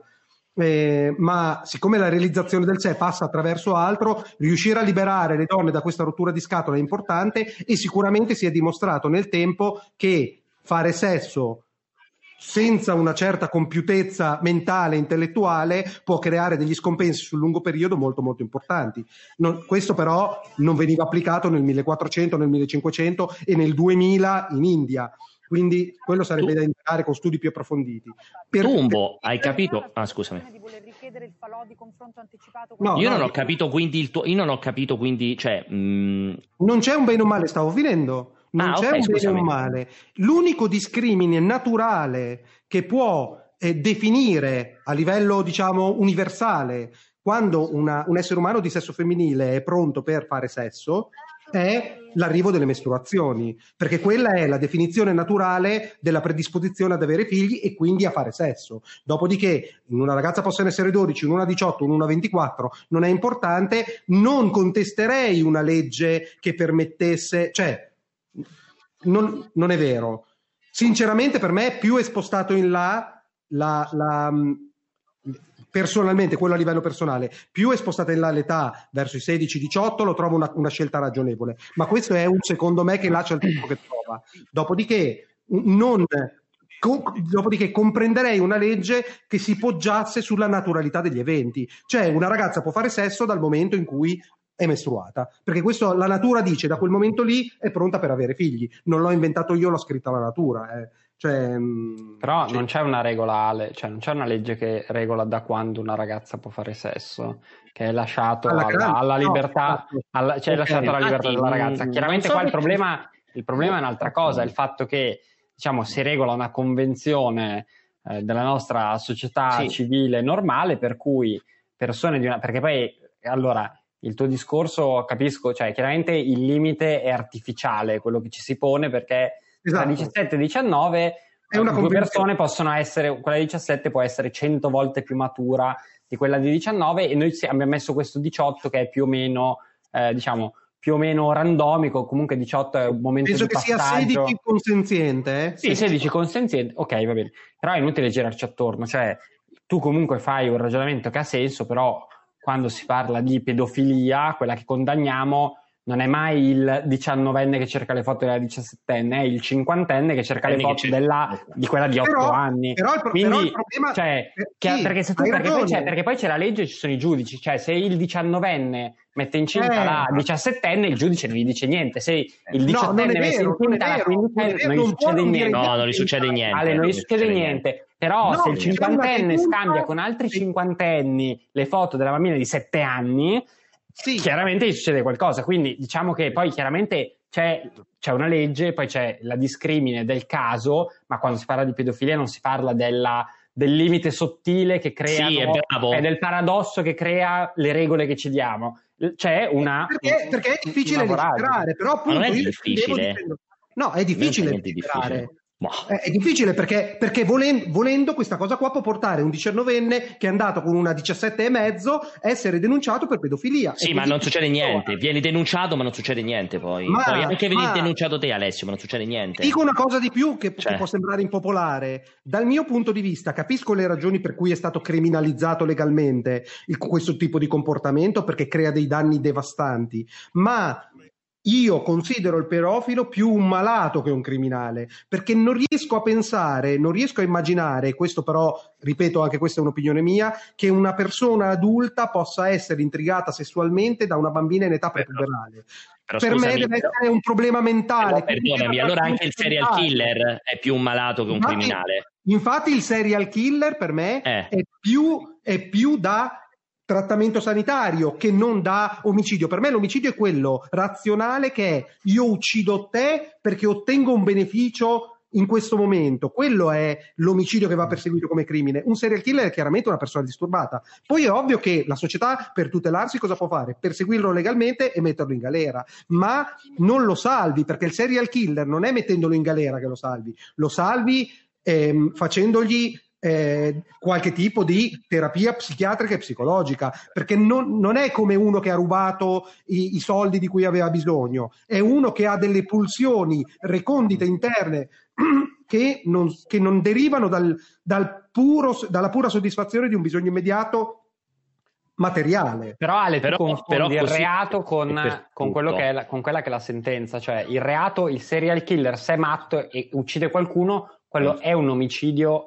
Punto. Allora, il reato resta quello. Poi ci sono delle fattispecie che possono essere diverse da persona a persona, delle aggravanti o delle attenuanti. Chiaramente, cioè, e quello poi porta, non puoi avere la sensibilità. Come hai ucciso in serie, sei un serial killer, è difficile, capisci, applicare una roba del genere, ma avrebbe senso, perché se sei un serial killer sei una persona malata, non sei un omicidio. Ci sono delle crimini sussiste comunque. Il crimine, infatti, ogni paese ha sensibilità diverse e giudica in modo differente. Cioè, se tu sei un serial killer in Arabia Saudita o in Norvegia, comunque rispondi a legislazioni che si basano su sensibilità diverse. In Norvegia ti danno 20 anni e poi c'è quella cosa per cui mi pare dopo i 20 anni ti fanno un controllo e valutano come sei, se sei ancora pericoloso o no. In Arabia Saudita, non lo so, ti sparano un colpo in testa. Qual è la sensibilità attorno alla quale si costruisce una legislazione? È di questo che stiamo parlando. Però il crimine resta un omicidio. No, aspetta. Allora, l'omicidio è un crimine, anche l'omicidio, cioè proviamo ad astrarre un attimino dal concreto. So che tu sei la persona più radicata, più grounded dei tre, ma se astraiamo l'omicidio in sé, non è scritto nelle stelle che è un crimine, è un'altra condizione, un altro fenomeno che viene stigmatizzato in quanto antisociale, si prova a prevenire con la minaccia di pene severe, ma l'omicidio esiste in quanto tale perché c'è una legge contro l'omicidio. Se non c'è la legge contro l'omicidio non è un crimine, è un comportamento competitivo, spesso e volentieri vincente, perché il più forte vince sul più debole. I deboli si organizzano, sono la maggioranza e pongono in piedi una struttura che impedisca a quell'unico violento di ledere. Ma non esiste il crimine platonico dell'omicidio. Quindi come le sensibilità di cui parli sono proprio quello di cui sto parlando io, che una società evoluta dovrebbe trattare il serial killer, il pedofilo, non alla stregua di un qualsiasi violentatore, ma anche il violentatore, di qualsiasi crimine commesso per ottenere un beneficio immediato materiale, ma come un problema psicologico da risolvere. Ah, quindi scusami, l'omicidio stradale, quindi per te cos'è? Non va condannato perché è una casualità? L'omicidio stradale? No, perché per me lì c'è un tornaconto personale, perché tu sei un idiota, perché l'omicidio stradale... Io sono in autostrada, mi attraversa una persona e lo investo, quello è omicidio stradale. Non è un omicidio stradale quello che non sei. Omicidio stradale. L'omicidio stradale non è solo se sei in torto, eh? L'omicidio stradale è basta che tu investi e ammazzi uno. No, sì. Quello è un incidente dove muore qualcuno. No, quello è omicidio stradale. Pierpaolo, l'omicidio stradale è una fattispecie di reato. Che si differi... Adesso andiamo a leggere bene, ma l'omicidio stradale avviene quando tu per esempio sei sotto... Solo se violi le norme? Esatto, perché se altrimenti non è omicidio. Altrimenti è un cos'è allora? Omicidio colposo? Cos'è? Omicidio cosa in quel caso? L'omicidio... Se ammazzi uno mentre perché quello ti compare davanti. Paolo, è un incidente stradale, non è omicidio. L'omicidio quindi se muore uno comunque non si classifica come un'uccisione in alcun modo. Ci sono gradi di quanto dolo tu hai commesso nel verificarsi delle condizioni per cui uno è morto. Non ti sei fermato col rosso? Magari no, io sono nella legalità e uccido uno. Non è omicidio, non vieni per... È un incidente con morto. Sì, è ovvio che se muore qualcuno hai delle complicanze, andrà in tribunale. Quello sempre. Ma ne puoi uscire pulito. Cioè, se uno si è fiondato perché hanno letto che ieri aveva lasciato una lettera con scritto mi voglio suicidare e la stessa persona ti si è fiondata sotto la macchina, nessuno ti può perseguire. È ovvio che dovevi metterti in condizione di fermarti. Magari poi ci sono tutte le attenuanti, bla bla bla. Esatto. Guarda, te lo dico subito. L'omicidio stradale cosa prevede il codice penale? Ma mi fido ciecamente. Io ritorno. Definire i concetti è importantissimo. Sì, ma il problema è un'altra cosa. Stavamo parlando di pedofilia. Io sinceramente non ho capito minimamente il tuo punto di vista. Mi dispiace per questa cosa qui. Quindi... Fammi finire soltanto questa cosa del... Stai dando del poco intelligente a tutta la nostra chat, visto che nessuno in chat ha capito qual è la tua presa di posizione sulla pedofilia, il tuo punto di vista sulla pedofilia, perché a parte farci l'excursus di come nasce la pedofilia, di come è combattuta dagli stati, come la intendono e tutto il resto, non hai espresso, come al tuo solito, da democristiano e da 5 stellato, da pentastellato, non hai espresso il tuo punto di vista sulla pedofilia, che è quello che l'unica cosa che ti avevano chiesto tutti. Cosa ne pensi della pedofilia? Non era complessa la domanda. Dell'excursus sulla pedofilia poi bastava aprire Wikipedia, quindi non serve a niente. La pedofilia, dal mio punto di vista, alla luce di tutto quello che ho detto per contestualizzare quello che sto dicendo, che non interessa a nessuno, è in primis una malattia. Chi è trovato a commettere atti del genere gli deve essere impedito immediatamente e deve passare attraverso un percorso di cura. Dopodiché, se le sue azioni da pedofilo hanno compromesso, mosso violenza o fatto del male a degli esseri umani e questo viene certificato, secondo la legislazione vigente deve pagarne il fio tramite le pene. Nel tuo mondo ideale, siccome però è una malattia, non dovrebbe subire una pena, siccome una malattia? Dipende che cosa intendi tu per pena, anche qua bisogna definire pena. Se per te la pena è il carcere, pare, la pena per me è il carcere, non è può essere il trattamento sanitario obbligatorio, può essere una pena. Il carcere nel tuo mondo ideale, Alessio, nel tuo mondo ideale, il pedofilo in quanto malato deve andare in carcere o no? Non è difficile la domanda. Nel tuo mondo ideale, se io dovessi legiferare, esatto, il tuo mondo ideale, il mondo di Alessio, il mondo in cui nessuno vorrebbe vivere a parte te. Considero la minaccia del reato un disincentivo per quelli che non hanno la pulsione molto forte, quindi è, sai, hai visto la foto della bambina, ti è venuto quel durello, robe del genere, non hai ancora esploso le cose che avresti potuto fare come pedofilo e creare dei danni. La paura della repressione sociale, della pena, possono evitare che tu lo faccia, ma il problema continua a sussistere, perché tu comunque hai uno scompenso, una pulsione che stai ovviamente soffocando, però rimane senza conseguenze negative per la società. E quindi assolutamente nel mio mondo ideale conviene avere la minaccia di una pena, ma rimane il fatto che la pena principale per la pedofilia per me non è il carcere in quanto tale, ma è un trattamento sanitario obbligatorio che ti porti ad avere un percorso che ti faccia uscire da queste pulsioni che non sono fisiologiche per la società, creano danni a terzi, è uno scompenso a livello fisiologico, perché probabilmente puoi fare sesso con delle persone senza nemmeno il coperchio della riproduttività o robe del genere, è un comportamento sbagliato, ma soprattutto quando lede terzi, che sono i bambini, quindi assolutamente va disincentivato. Dopodiché per me andrebbe trattato in un altro modo, cioè a me la gente che dice castrazione chimica, carcere a vita, per me sono peggio dei pedofili, mi fa cagare quella gente lì, quello mi fa schifo. Mi sono scocciata io oggi, mi sento... No, ma allora, ma io capisco, vabbè, a parte gli scherzi, a parte che il resto dell'idea che Anna sia molto carina, più la vedo dalle varie inquadrature più resto assolutamente di questa idea. Ma detto questo, capisco quello che dice Ale, però... Io invece no. Però, allora, cioè, proprio zero. Il discorso è, secondo me, Ale, che Ale, tu secondo me dipingi una delle possibili fattispecie. Per te diventa un attenuante, quindi è ridicolo per me. Allora, ma secondo me non è nemmeno il discorso di attenuante non attenuante. Sì, perché dici, siccome la pedofilia è una malattia e diciamo...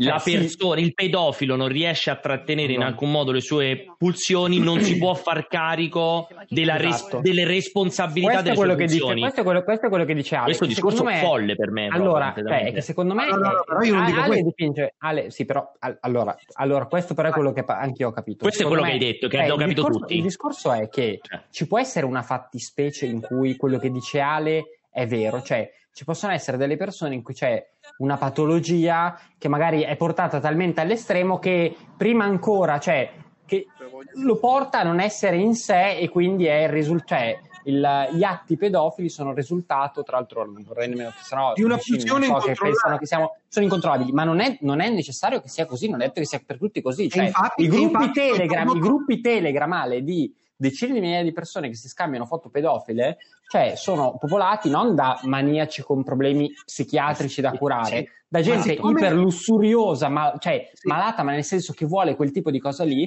che è perfettamente in sé e che vuole quel tipo di roba lì che non può, che non dovrebbe avere, esattamente allo stesso modo. Cioè non è che se io voglio, cioè io ti dico vado a rubare perché non posso controllarmi, perché devo avere la Ferrari, bravissimo, oppure devo avere la borraccia, che cazzo bravissimo vuol dire? Allora c'è una patologia, bravo, non vuol dire completamente senza senso il discorso da Alessio. Non sono assolutamente d'accordo per due cose. Uno, quello che dicevo prima è, proprio per evitare certi comportamenti, il mio mondo ideale ha comunque una legislazione che prevede una pena carceraria per gli atti di pedofilia, proprio perché è un disincentivo a farlo ed eventualmente per sedare certi comportamenti che potrebbero sfociare in qualcosa di fastidioso, ma è un disincentivo. Dopodiché, la pulsione a rubare, se degli scienziati, non Pierpaolo e Umberto, degli psicologi e degli psichiatri definissero l'esistenza chiara e perfetta della cleptomania in quanto pulsione incontrollabile, tu non puoi punire una persona perché invece ha una pulsione incontrollabile.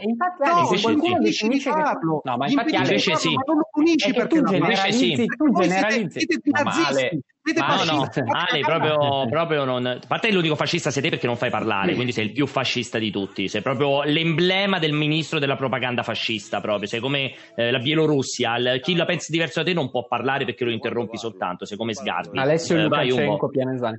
No, dicevo Ale, ma cioè il discorso è che tu prendi un caso che che esiste sicuramente, che è molto specifico, ovvero di una persona malata, e lo applichi a tutta una serie di persone che però nella quotidianità sappiamo che non è che sono tutte, cioè c'è semplicemente della gente che vuol fare, che vuole masturbarsi e non fai parlare, cioè, e non fai parlare e non fai parlare. Allora, parliamo di un fenomeno che coinvolge tutta una serie di persone che vogliono semplicemente masturbarsi su qualcosa di diverso, che non possono avere, che è sbagliato perché ha delle vere e proprie vittime, e che non è che sono gente, cioè non è gente con lo scolapasta in testa fuori di melone, è gente che va a cercare e paga per quello che non può avere, che è illegale. Però non è gente tutta malata.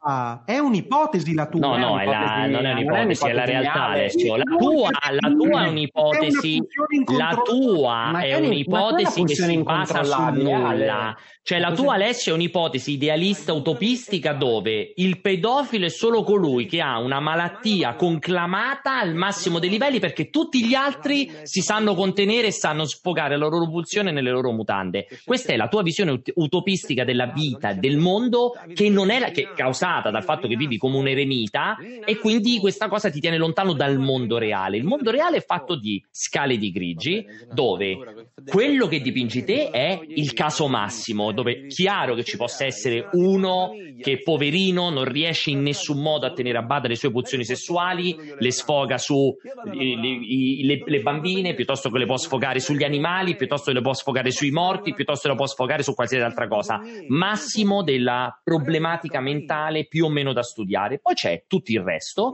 che sono persone più o meno viziose, che si masturbano davanti a bambine, ma che hanno una vita normale di coppia, che magari sono anche sposati, e che si vanno a configurare come pedofili, e che magari in delle situazioni, in alcune situazioni, il loro vizio potrebbe sfogare in atti e situazioni che potrebbero danneggiare dei minori. E questa è la normalità, e non è che io lo prendo, devo avere una commissione di psicologi santificata che riesce ad analizzare con 10 domande speciali e prelevando il DNA se lui è un pedofilo vero di massimo grado o un pedofilo a metà o non si sa che altro. Cioè lì deve funzionare che se commetti un atto di pedofilia, intanto io ti do la pena, e la pena che può essere massima, media o minima a seconda dell'atto di pedofilia che hai commesso e come lo hai commesso. Dopodiché inizierò ad indagare se lo hai fatto, perché praticamente ci dovrebbe essere la riabilitazione quando sei in carcere. Inizierò a indagare se l'hai fatto perché sei il massimo malato mentale del mondo utopistico di Alessio, se l'hai fatto perché sei vizioso, se l'hai fatto per tutta un'altra serie di questioni, e deciderò se la pena, accanto al tuo stare in carcere, ci aggancio anche un trattamento di cura psichiatrico, o se ti faccio rimanere in carcere così sconti la tua pena perché hai fatto una cazzata e in un mondo civile non la dovresti fare.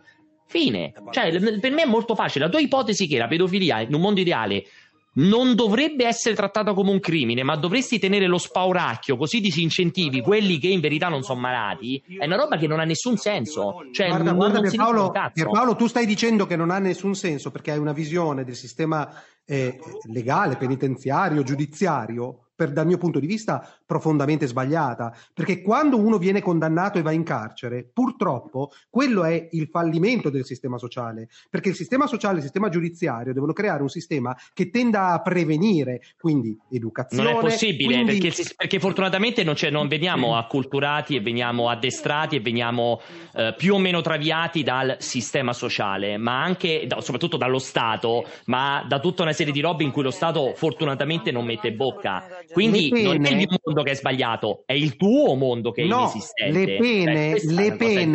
Le pene, se non sei fascista, sono un disincentivo a commettere reato, non la punizione per averlo commesso. E questo è molto importante, perché questo cambio di visione... Guarda che non è così, Alessio, è la legge che è un disincentivo a commettere un reato, la pena è... una cura per il reato che hai commesso. No, è una grande differenza, Alessio. Invece sì, è la legge che ti incentiva il reato.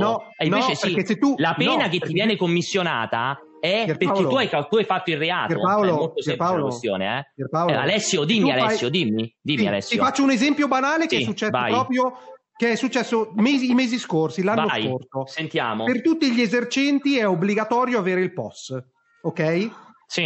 Il Parlamento ha demandato a successivi regolamenti, successive leggi, l'applicazione e l'eventuale definizione di alcune pene nel caso tu non lo avessi. Allo stato attuale c'è un obbligo cui non corrisponde una pena. In questo caso la legge non è un disincentivo, perché quello che disincentiva è la pena. Se non c'è la pena, cosa succede? Che io vado dalla lavanderia a Narniscalo e quella stronza... Alessio, non è così. Alessio, lo sai qual è il tuo problema? Che tu applichi la tua visione del mondo al popolo e allo Stato italiano. Negli Stati normali, se la legge ti dice che sei obbligato ad avere il POS, tu ti adatti in modo da avere il POS. Non è che negli Stati normali tu metti il POS solo se sai che qualcuno che non l'ha messo è finito in galera, ha fatto 2 mesi di galera. E questa è la tua visione, questa è la tua visione folle. Che in Italia sono tutti coglioni e in Germania sono tutti numeri. Assolutamente sì, funziona così nel mondo normale. È la legge che ti dovrebbe dire come va, qual è il comportamento che tu devi tenere. La pena subentra quando tu quel anti-Covid a Berlino. La pena subentra nel momento in cui tu il tuo comportamento non è noto, e te lo spiego in un modo anche molto più semplice. La legge la dovrebbero conoscere tutti, le pene no, perché la pena non è che tu devi sapere qual è la pena per se commetti un omicidio, tu sai che non devi commettere un omicidio, e questa è la grande differenza. Mi dispiace che per te sia sottile, ma è una differenza sostanziale, ed è lì la differenza fra una democrazia di Pierpaolo e il fascismo di Alessio, che c'è: tu rispetti solo se ci sta uno che ti mette in carcere se non rispetti. Tu dovresti rispettare se la legge ti dice devi rispettare questa cosa. Allora non lo rispetti solo perché ho paura di finire in carcere. Allora ci stringiamo la mano e diciamo no, serve la legge, non ci sarebbe bisogno delle pene. No, nella normalità, Alessio, scusami, Gesù Cristo, che nella normalità non fare agli altri quello che non vorresti fosse fatto a te. Alessio, la differenza è che, a parte che le leggi infatti nascono da quella roba, cioè tutte le basi delle leggi nascono da quelle cose folli religiosi. Dopodiché ti dico che nel mondo ideale dovrebbe esistere solo la legge e non la pena. Nel tuo mondo ideale viceversa, non dovrebbe esistere la legge ma solo la pena, così sei disincentivato. Ma sta roba non ha nessun tipo di senso, nessuno proprio, cioè, e quanto tale ci dovrebbe essere, cioè, la legge che ti dice se sei se, non so come la legge sulla pedofilia perché non la conosco, ma suppongo che ci sia una cosa che è la legge che ti dovrebbe impedire di fare degli atti. Nel momento preciso in cui li commetti sei sottoposto a una pena che devi scontare, che a livello teorico, qui poi possiamo aprire la parentesi che ti pare sul sistema carcerario italiano, una pena che a livello teorico dovrebbe portarti a una riabilitazione, a un nuovo ingresso nella socialità.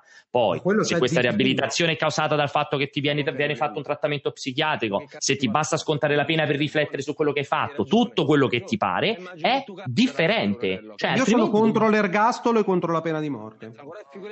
Non si sa che c'entra. A me invece piace la figa e il pollo fatto al forno, no, con le patate. No. Però a te, Umbo, ti piace il calcio e l'hockey sul prato?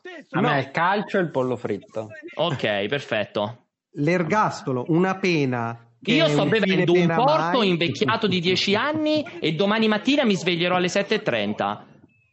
Cioè, se vuoi parliamo così, cioè io sto parlando e te ne esci con io sono contro le capo. Allora, io veramente non lo so. Chiaramente no, ma cioè, tutto il discorso di Ale per me di base ha senso, cioè Ale è chiaramente più per la riabilitazione rispetto al fatto, rispetto alla punizione in sé per sé, ma cioè già l'Italia comunque in generale l'Europa non... In Europa non ci sono i 3 strikes americani per cui fai 3 felonies e vai in galera per sempre. Chiaramente è una roba perché per me è fuori dal mondo. Quindi, cioè, io sono d'accordo con Alessio assolutamente sul fatto che la pena deve essere, cioè, commisurata e con l'idea in testa di riabilitare una persona.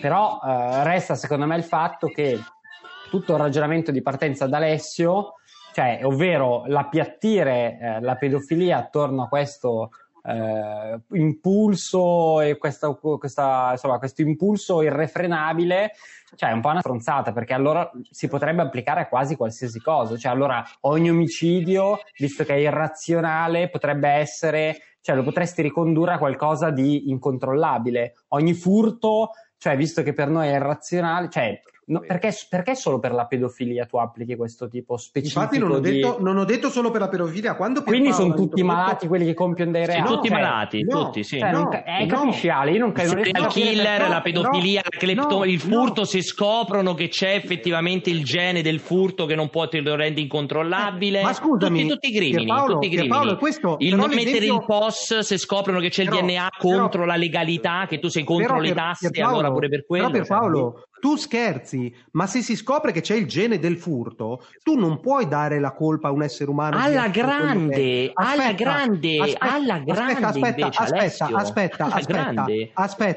Se hai la sindrome di Tourette o sei autistico e ti viene una crisi, e quando hai la sindrome di Tourette diventi violento e fai male, ma ti rendi conto che tu campi solo di eccezioni che non so, le leggi non sono fatte sulle eccezioni, Alessio, leggi sono fatte sulla normalità. Cioè ovvio che se sono in un supermercato, mi viene l'epilessia e mentre ho uno scatto epilettico vi aggrappo un vestito, lo stacco e faccio suonare il coso, è ovvio che non posso essere messo in galera per furto. Ma che cazzo di Pierpaolo, purtroppo Pierpaolo sono costretto a fare degli esempi senza senso. Perché parlare con te è difficile, se non ti faccio degli esempi chiari e netti è difficile. Ma non mi puoi fare degli esempi borderline, perché dimostrano che io non ho bisogno degli esempi. La differenza è che se fai esempi di questo tipo fai capire che tu non hai un pensiero sensato, perché ti basi solamente su delle eccezioni folli. Fai l'esempio della normalità del mondo, come ti dico sempre. Tieniti al mondo normale, a quello che vivi. Quante persone con la sindrome di Tourette hai visto rubare nella tua vita? Zero. Però sto parlando sul mondo reale, ragazzi, ma i tourettiani non sono quelli che insultano, che dicono gli insultati. Violenza, quello che è, cioè basati sul mondo reale, Alessio, su quello che vivi quando apri la finestra. Non farmi gli esempi, non ti preoccupare che capisco comunque, puoi stare tranquillo, capisco perfettamente. Fai gli esempi sul mondo reale. Umberto, se scoprono il DNA del furto, coglioni ogni tanto leggono i commenti, penso che stesse parlando con te, quindi dai un'occhiata. Mi leggo, ma in realtà ragazzi non è che ci sia niente da commentare, sono d'accordo. State discutendo di quello di cui stiamo discutendo. Quello che stavo tentando di spiegarti è che io non so se la pedofilia è una malattia. Dal mio punto di vista, un'attrazione sessuale per una bambina in età prepuberale è chiaramente un disturbo psicologico, ma non sono uno psicologo e non sono uno psichiatra. La questione è, se gli psicologi e gli psichiatri definissero chiaramente la pedofilia come una malattia mentale, a quel punto non potrebbe essere perseguita come un crimine violento. Per te? No, per me. Perché non può, se gli psicologi... Per te, Alessio, per te questa cosa. No, non è per me. E per chi è? Se gli psicologi e gli psichiatri definissero la pedofilia come una malattia, deve decadere immediatamente, non per me. Per chiunque, perché come... Per fortuna il mondo reale non è così, per fortuna. Per fortuna il mondo reale non è così. E poi ti ascolto, però fammela finire la frase. Come tu hai detto, io ho provato a farti l'esempio della sindrome di Tourette o qualsiasi altra malattia, ti porti a ledere qualcun altro involontariamente. Tu dici, ma mi fai gli esempi del cazzo, però sei d'accordo con me che se non sei in grado di controllarti e fai male a qualcuno non puoi essere perseguito per il crimine che hai commesso, anche se in altro contesto sarebbe un crimine. Fammi finire, non aprire la bocca, perché se ti sei mosso violentemente ma non ti controllavi, non puoi essere responsabile delle tue azioni come un minorenne allo stato attuale, cioè comunque una persona che non ha il controllo di se stesso, e quindi non puoi essere perseguito. Infatti nella legge è sempre specificato, quello che si prova a prendere è sempre l'incapacità di intendere e di volere quando hai commesso qualche reato, perché in quel caso non sei perseguibile, lo stabilisce anche la legge. Se psicologi e psichiatri definissero la pedofilia come malattia e fosse incontrovertibile questa cosa, la fattispecie del crimine ricadrebbe appunto sulla incapacità di intendere e di volere, e non può essere perseguibile. Già questo lo prevede la legge, non lo prevede Alessio Pianesani. Poi di la tua, però rientra fortunatamente in non è così, perché l'incapacità di intendere e di volere subentra solo in determinate condizioni, in determinati casi, in determinati crimini, non nel 100%. Quindi ti dico, fortunatamente non è così, e ti ribadirò per l'ennesima volta, perché vedi qual è la differenza fra me e te, che io ascolto, te continui a non ascoltare.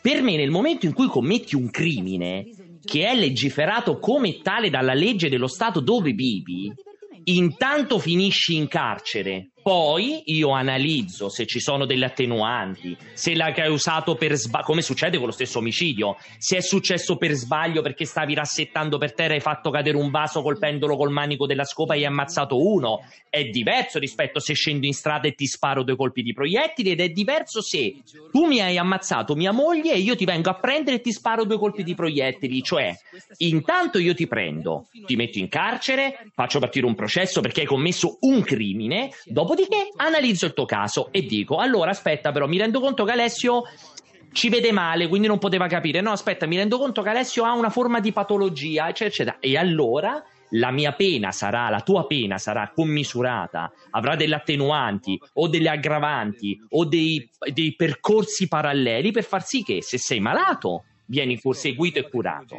Se il tuo caso, il tuo crimine è stato è capitato per una serie di congiunture astrali, avrai un'altra serie di attenuanti. Se invece l'hai fatto perché lo volevi fare, in più ci sono anche degli ulteriori aggravanti perché l'hai fatto anche per rendiconto personale, ci saranno delle aggravanti. Il tuo concetto che allora, se sei malato puoi fare quello che ti pare, perché intanto comunque non ti faccio niente perché sei malato, quindi non sei capace di intendere di volere, quindi comunque tanto la tua vita la continui normale. Non è quello che ho detto. Basta che c'è il team speciale di scienziati che attesta che tu sei malato. Non è quello che ho detto. Come non è quello che ho detto? Hai detto no, che per te se sei malato non ci deve essere il crimine, non ci deve essere la pena.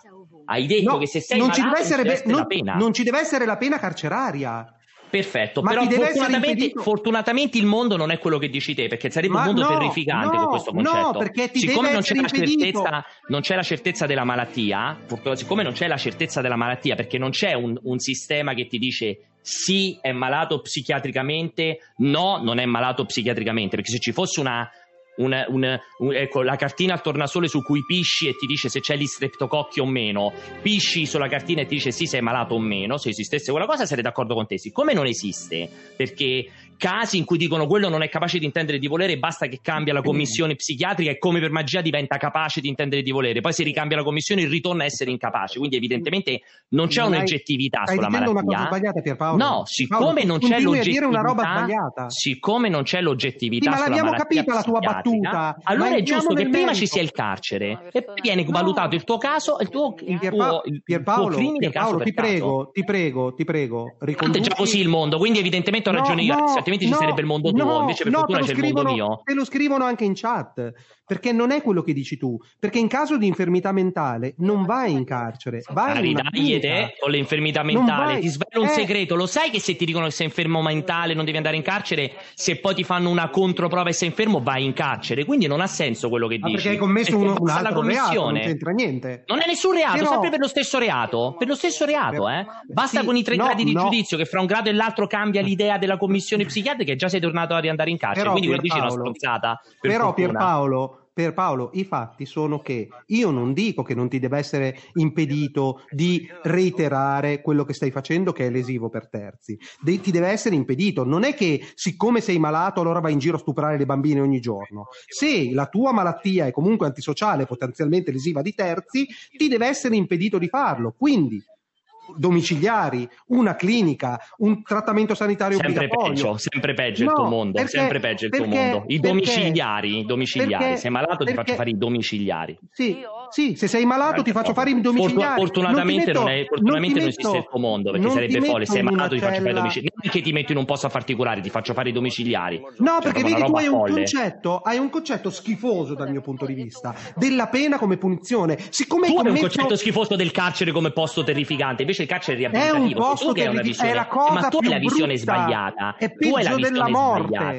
Ma tu hai la visione sbagliata, che le nostre carceri facciano schifo non cambia la funzione per cui nasce il carcere. Qualsiasi limitazione della libertà, la tua follia che il malato deve essere messo ai domiciliari e dimenticato dal mondo e dalla società è una visione che fa proprio schifo. Cioè il malato deve essere messo in una situazione dove possa essere seguito e curato, e se questo vuol dire il carcere, perché può essere mettermi in bocca delle robe che non hanno senso. Per il stesso motivo che tu metti in bocca robe che non ho mai detto, quindi per me ti metto in bocca allo stesso modo robe che non ho mai detto. I domiciliari significano semplicemente che ti viene impedito di scorrazzare liberamente, e poi dopodiché sussisterà un trattamento e una terapia di qualche tipo, e chi ti controlla a casa tutto il giorno? Chi è che ti controlla? Cosa se ti mettono la badante... Ma a casa farai il cazzo che ti pare, mangi, caghi, quindi tu sei incapace di intendere e di volere, sei rischioso, però dentro casa se vivi da solo fai tutto benissimo, è tutto a posto. Cioè questa è la tua idea. Al massimo le di te stesso, ma lo puoi fare anche in carcere, però dipende a che livello di tentativi di suicidio sei arrivato. Se hai provato a suicidarti 3 volte probabilmente ti portano in clinica. È completamente una visione distorta. Ma Pierpaolo avete cambiato molto il... Sì, però Umberto gli dici qualcosa su quest'ultimo tema, non ha... Cioè, allora, l'ultimo tema. Allora, sull'ultimo tema del carcere, non lo so, io sono più vicino sicuramente ad Alessio, però abbiamo ampliato, cioè, tanto il discorso è che sono tematiche talmente ampie che, non lo so. Allora, sono più d'accordo con Alessio per quanto riguarda il carcere, che qua è un mix talmente gigantesco di tematiche, robe mescolate, non lo so. Allora, se per me la pena deve essere sempre riabilitativa, concepisco qualsiasi pena alternativa al carcere, non è che la trovo assolutamente ignobile oppure non penso che tutti, cioè non penso che tutti quelli che vengono condannati debbano necessariamente andare in carcere. Se si parte dal presupposto che la pena deve essere riabilitativa, ogni persona che viene condannata dovrebbe avere un tipo di pena che è ideata pensando alla sua riabilitazione, però cioè, qua si apre una, secondo me, una parentesi gigantesca che ci porta in un mondo inesplorato e soprattutto di cui non siamo esperti. Quindi mi interessava di più sapere se Anna e il tipo si lasciavano oppure stavano insieme. No, è impossibile. Perché onestamente dici che... Però secondo me non lo so. E va bene, sono le 23:37. Chi è lui? Quello col naso? È fidanzato, Ale, ma ancora non sono capito... di chi? Della tipa. Quale tipa? Non la Marcuzzi, l'altra tipa. Questa qui con le cuffie? Certo, sì. Che tra l'altro chissà se parlano che lei ha le cuffie. Qual è lo scopo? Lui le sta dicendo che cosa? Lui le starà dicendo, ma allora si stanno rinfacciando il fatto che ciascuno, tra l'altro lui fa delle facce d'antologia, e si stanno rinfacciando le cose che non si sono dette prima nella loro relazione, che evidentemente era alla frutta, e questa prova d'amore di questi giorni passata con tentatori e tentatrici li ha messi chiaramente in crisi. Cioè, il format è sempre lo stesso. Va bene, sono le 23:37, possiamo dare appuntamento a martedì prossimo, mercoledì prossimo col salottino e a domani. Temptation Island. Eh? Quanto è recitato Temptation Island? Cioè questi due sono andati lì? No, zero. Sono fidanzati davvero nella vita reale? Sì. Ah, chiaramente c'è gente che ha problemi di protagonismo, perché sennò poi va lì, la privacy non va. No, recitato no.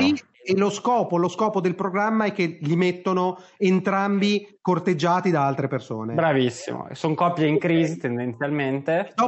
Dopodiché litigano fra di loro perché lui ha fatto lo stupido con le ragazze, lei ha fatto la stupida con i ragazzi. Ma che cosa potevano fare di diverso in Temptation Island a parte fare gli stupidi con gli altri? Infatti sono coppie di persone un po' spostate, è chiaro, cioè comunque di persone già deciso. No. C'è qualcuno che rimane insieme dopo Temptation Island? Sì, perché la follia... Secondo me il calcolo probabilistico è... Secondo me la statistica è più... Per più persone che restano insieme, anche secondo me. Secondo me sulla statistica... Sono andate lì a prendere un assegno prima di qualsiasi cosa. Sì, un po' di visibilità, un po' di... Qualcuno dei due... Beh, la valenza su Instagram e così via. Sono coppie che sono uscite, sono rimaste insieme, ma i due hanno quagliato con terzi. Dio, questa è una buona domanda. Cioè, tradimento, comunque sono insieme. Cioè, ma si sono traditi dentro Temptation Island, dici? O che vengono fuori che avevano tradito in passato? No, dentro Temptation Island. Non che io ricordi.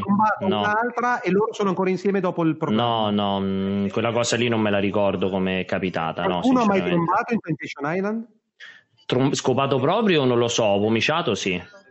Quindi cioè, dov'è la minaccia? Cioè dov'è la minaccia? Che significa la minaccia? Cioè io mi immagino che questi qua vengano tentati, poi lui alla fine cede perché si vuol fare un trombone. Te lo spiego perché non è difficile. Poi dopo alla fine chiedi la conferma di Umberto, se dà ragione a te hai vinto la prova. Allora Beh, per me è semplicemente ridicolo che Umberto dice sì, sto dalla parte di Alessio, punto, è finito il discorso, ma non avrei pensato diversamente dalla questione. Detto questo, ti spiego Temptation Island, che è semplicissimo. Ci sono coppie in crisi, ok? C'è una coppia in crisi, questa coppia in crisi scrive a Maria De Filippi, la crisi può essere di qualsiasi tipo, l'importante è che sia una coppia non sposata e senza figli in comune, chiaramente senza figli in comune. La coppia sta in crisi per un qualsiasi motivo, è inutile che ti sto specificando le centinaia di motivi diversi. Scrive a Maria De Filippi, perché non si può sposare in chiesa, non devono essere né sposati né avere figli in comune. Alessio, dov'è la parola difficile? Avevo capito che non potevano essere sposati in comune. Certo, no, ovviamente sposati non sposati e senza figli in comune.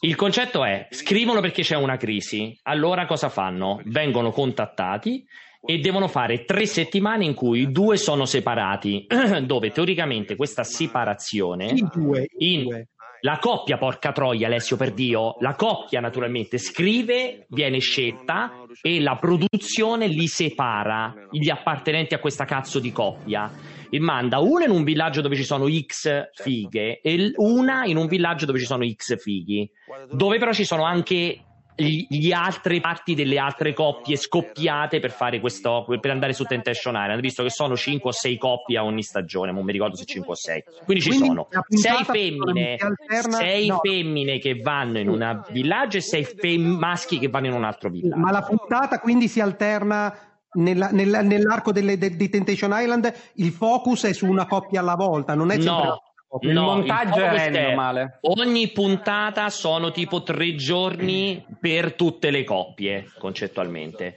La trasferta dura 3 settimane. Poi il concetto è che teoricamente dovrebbe avere una funzione catartica Temptation Island, cioè tu vai nel villaggio, il fatto che tu sia sottoposto a tentazione ti dovrebbe far riflettere se la crisi che hai avuto nella tua coppia è legata al fatto che non te ne frega più un cazzo di lei, o perché c'è qualche cosa di non detto, o perché c'è qualcos'altro, o semplicemente perché l'amore ormai è finito, e diciamo che la tentazione ti dovrebbe aiutare a raggiungere questa catarsi.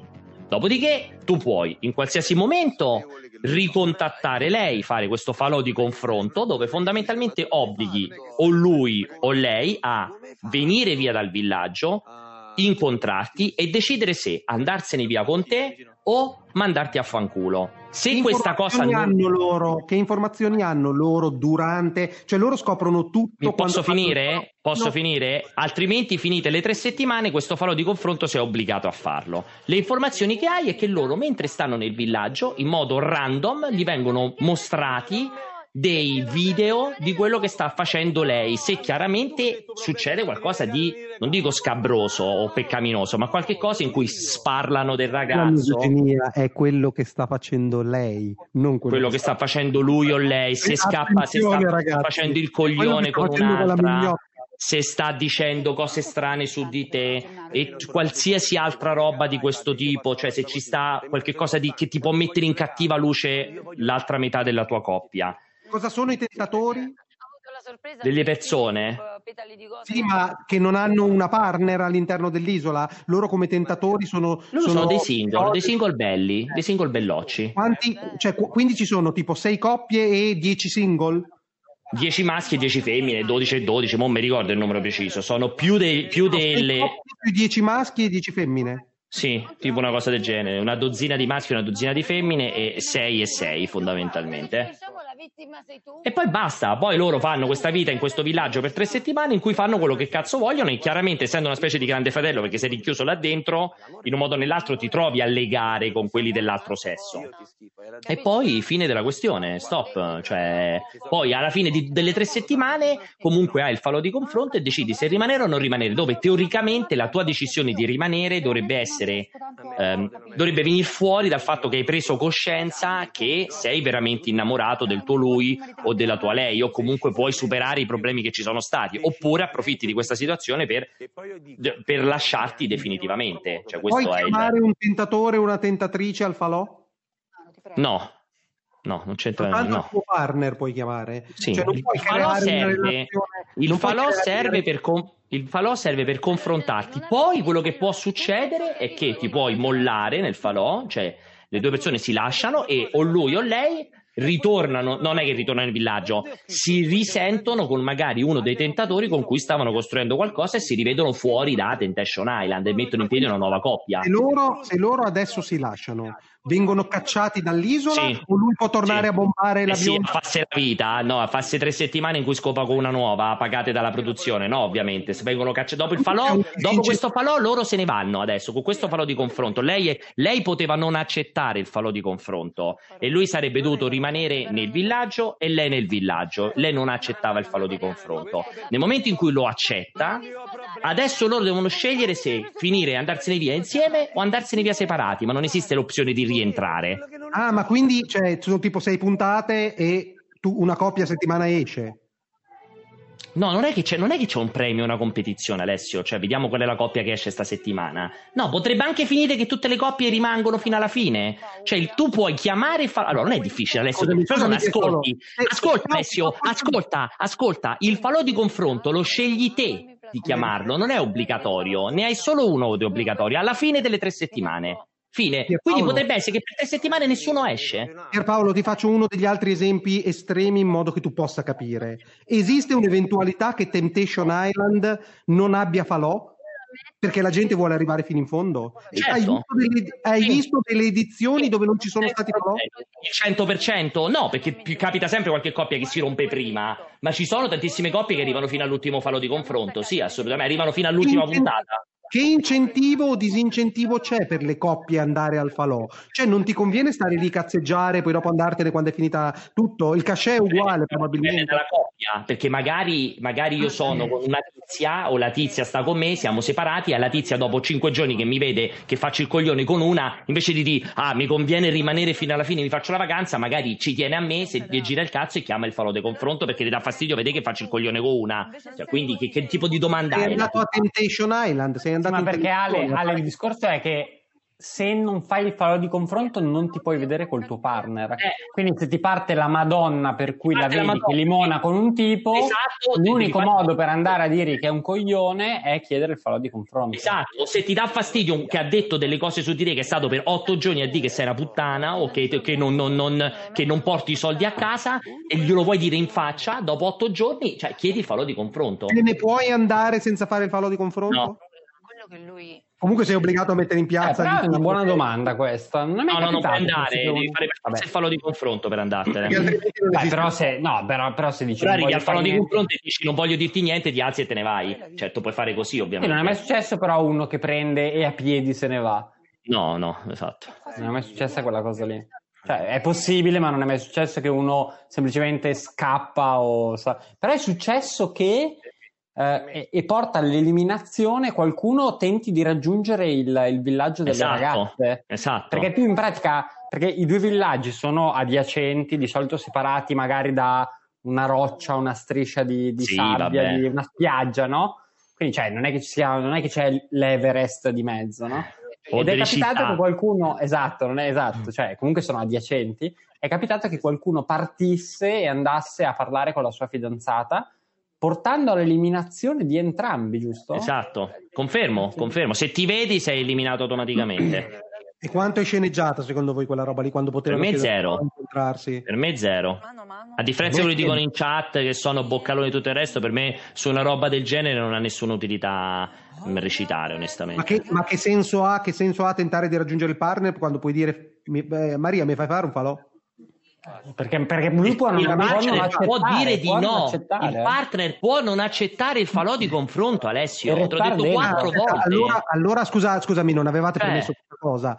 I tipi che hanno provato a scavalcare per arrivare dal partner è perché avevano chiesto il falò di confronto ed era stato rifiutato. No, si è svegliato la mattina, ha preso e partito che voleva raggiungere lei perché gli ha preso l'embolo.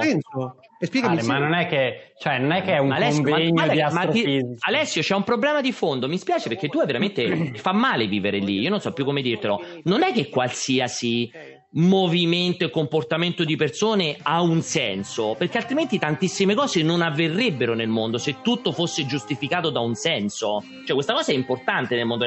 Le persone fanno anche le cose senza un senso. Cioè, può capitare, eh? Ti capita mai quando vai a ordinare e scegli a caso una cosa da mangiare? Lo hai fatto senza un senso. O ti capita mai di fare, di avere un atteggiamento, un comportamento così perché ti girava in quel momento averlo? Lo stai facendo senza un senso. Non è che è sempre tutto riflettuto, aspetta di fare qualsiasi cosa, prendi il taccuino dei pro e dei contro e decido se farlo.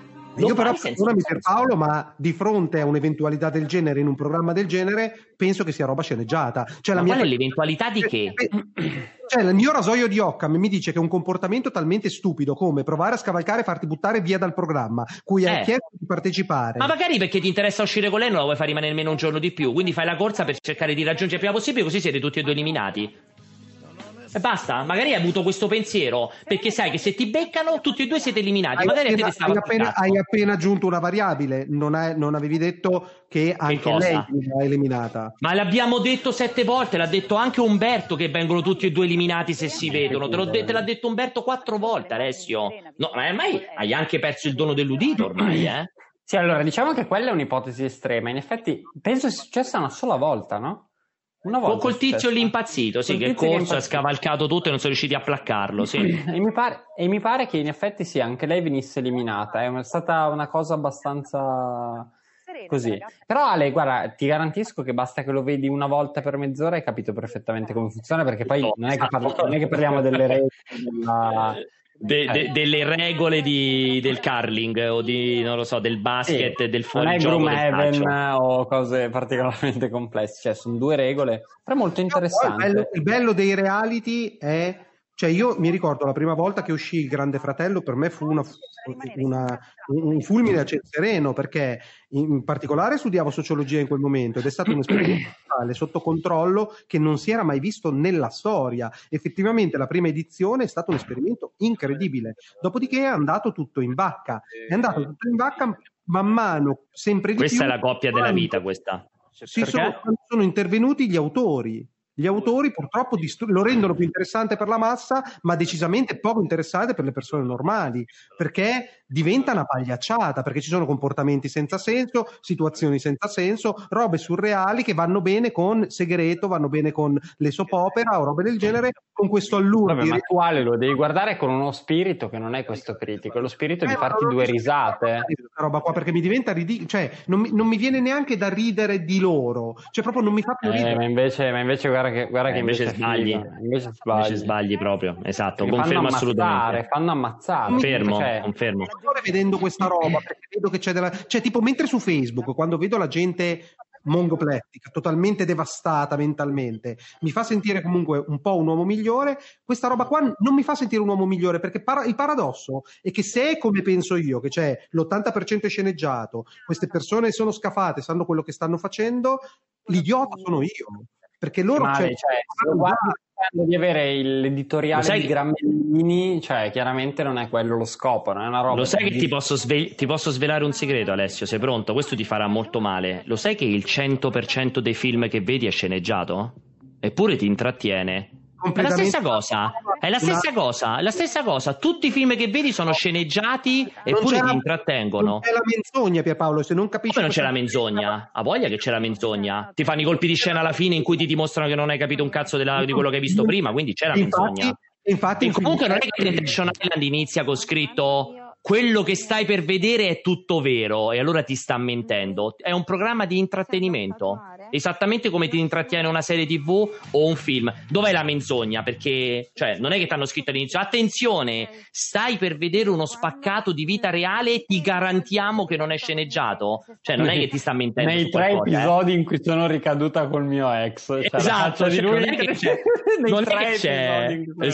che c'è una sceneggiatura che ti viene mentita sotto, che ti viene nascosta e tu non lo sai, eh? È sceneggiato esattamente come tutti i film e le serie TV che vedi, o come una buona parte dei documentari che vedi, che in realtà sono sceneggiati. È identico, non è che si basa su una menzogna, è intrattenimento chiaramente te lo vedi, tu sei convinto che sia tutto sceneggiato, a me non me ne frega un cazzo, perché io non è che una cosa mi diventa più bella o più brutta se è sceneggiata, me la guardo, mi fa fare delle risate, vedo il degrado umano e questa cosa mi fa ridere, vedo delle coppie per me reali che hanno dei problemi e me le guardo e finisce, finita la puntata, mi metto a dormire, mi metto a farmi un bel partitone a Final Fantasy VII Remake e la mia vita va avanti e mi sono intrattenuto per 3 ore, così come quando vedo Tenet, così come quando vedo Stranger Things, così come quando vedo The Boys, identico, sceneggiato, intrattenimento, una storia raccontata con utilità differenti, molto, molto semplice. L'abbiamo visto tutti Tenet alla fine, non mi ricordo. No Alessio, ancora no, perché ancora non è scaricabile. Ne approfitto per fare l'ultimo giro ancora di ringraziamenti, ne approfitto per ringraziare assolutamente Gianlucam che si è iscritto, il canale di Fabio, Bolla91 e Scrotos. Ne approfitto per ringraziare Apple Ale che si è riscritto e Andri9611 e poi ringrazio di tutto cuore fortissimo Antidead che ha donato 10 euro nonostante il nostro, la nostra violenza sul mono argomento di discussione su Temptation Island, ha donato 10 euro e ha scritto grazie davvero per l'intrattenimento, in questo modo arriviamo a 101 euro dei 300 previsti per fare la cena di Pascucci. Quindi... Ale, ma quando è che metti qualche soldino in questa cosa? Mettili sti soldini, Ale. Ci ho messo 100 euro, caro. Sì, ma questa era la raccolta passata. Voglio, ne approfitto prima di lasciarci per dare i miei consigli di visione, che l'altra volta non avevo nulla. Ti chiedono tutti, l'avevo promesso anch'io oggi durante la live del Tectonic, se potevi fare un commento su le annunci di Tesla di ieri. Che molti hanno, io ho detto chiaramente che non ero all'altezza della tua incredibile competenza, senso e tutto il resto sul battery day. Mi informerò, non ho seguito perché l'avevo da fare. Incredibile, cioè sei pure azionista di maggioranza e non hai seguito? Non sono, purtroppo sai che Tesla è il mio più grande rammarico. Incredibile. Vabbè, allora lo rimanderemo il commento su Tesla alla prossima puntata del salottino. Lascia i tuoi consigli di visione. Chiaramente ragazzi, i consigli di visione che darà adesso Alessio sono tutti reality non sceneggiati, non c'è niente di scritto nei consigli che dà Alessio, sono uno che ha acceso una telecamera e ha ripreso quello che succedeva davanti alla telecamera nella vita reale. Vai Alessio. Beh, cioè quella che sarebbe qualità esiste già, sono esperimenti. Vai, vai, dici i tuoi consigli di visione, fammi sentire. Nello specifico sono 2 documentari, uno si chiama Persistence of Vision, il documentario sulla realizzazione mai compiuta del ladro e del ciabattino, il cartone animato di non mi ricordo il nome del regista, e una storia durata 30 anni di un cartone animato saccheggiato dalla Disney per fare Aladdin. Vedrete, se vi capita di vederlo, è spettacolare. E vedrete quanto questo oggetto è stato saccheggiato da tutti gli altri, quanto sia stato una pietra miliare nella storia dell'animazione, completamente anacronistico, completamente senza senso. Il character design di quel cartone non mi piaceva, ma la storia è bellissima. Oltretutto, piccola curiosità, proprio 2 settimane fa è uscita la versione in italiano direttamente su YouTube.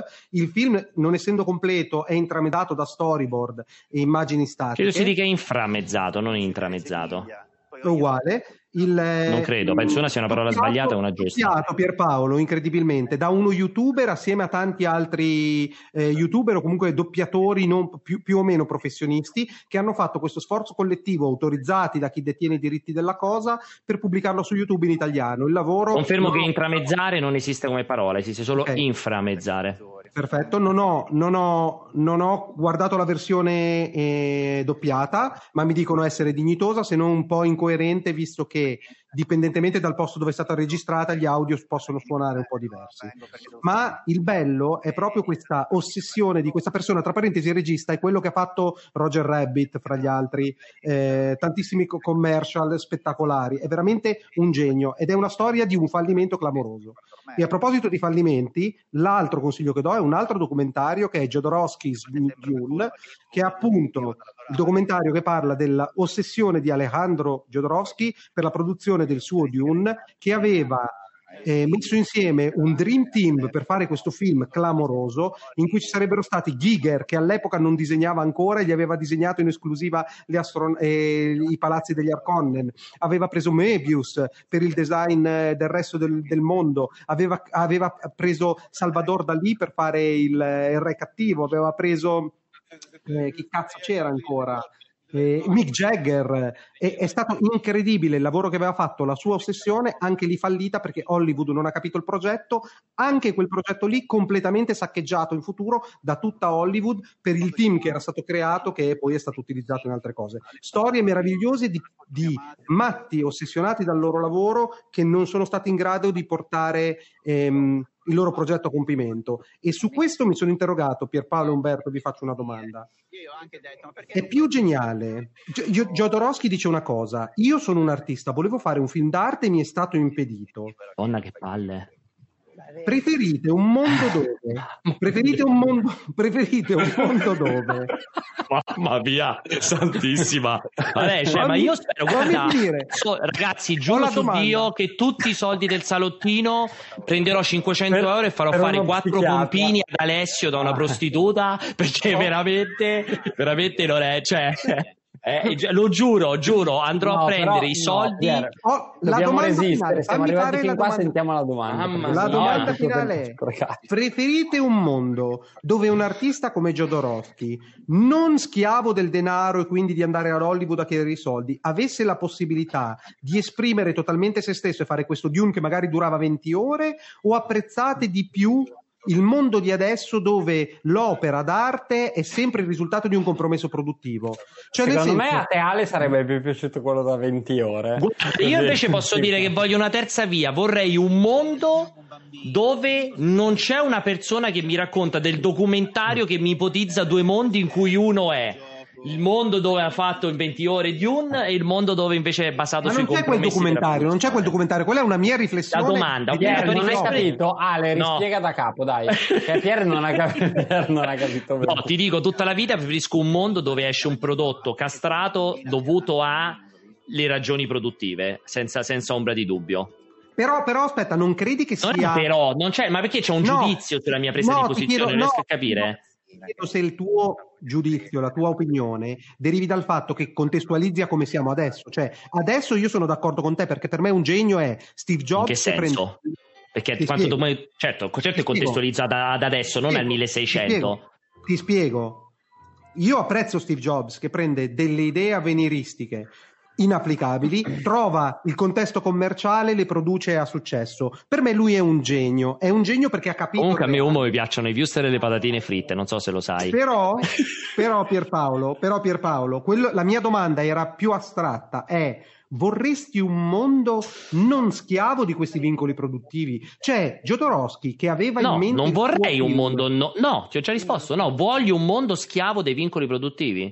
Perché? Qual è lo scopo? Perché sono certo che l'angoscia, il fiato sul collo e i limiti portino a dei prodotti migliori rispetto alla libertà di creare Star Citizen, Beyond Good and Evil 2 e il coso là dei Mulini al Vento, dei Sancho Panza, il coso, il film di come cazzo si chiama, Aronofsky, chi era quello che voleva fare il film su Don Quixote, chi era... come cazzo si chiama? No, Aronofsky. Gondrine anche, come cazzo si chiama?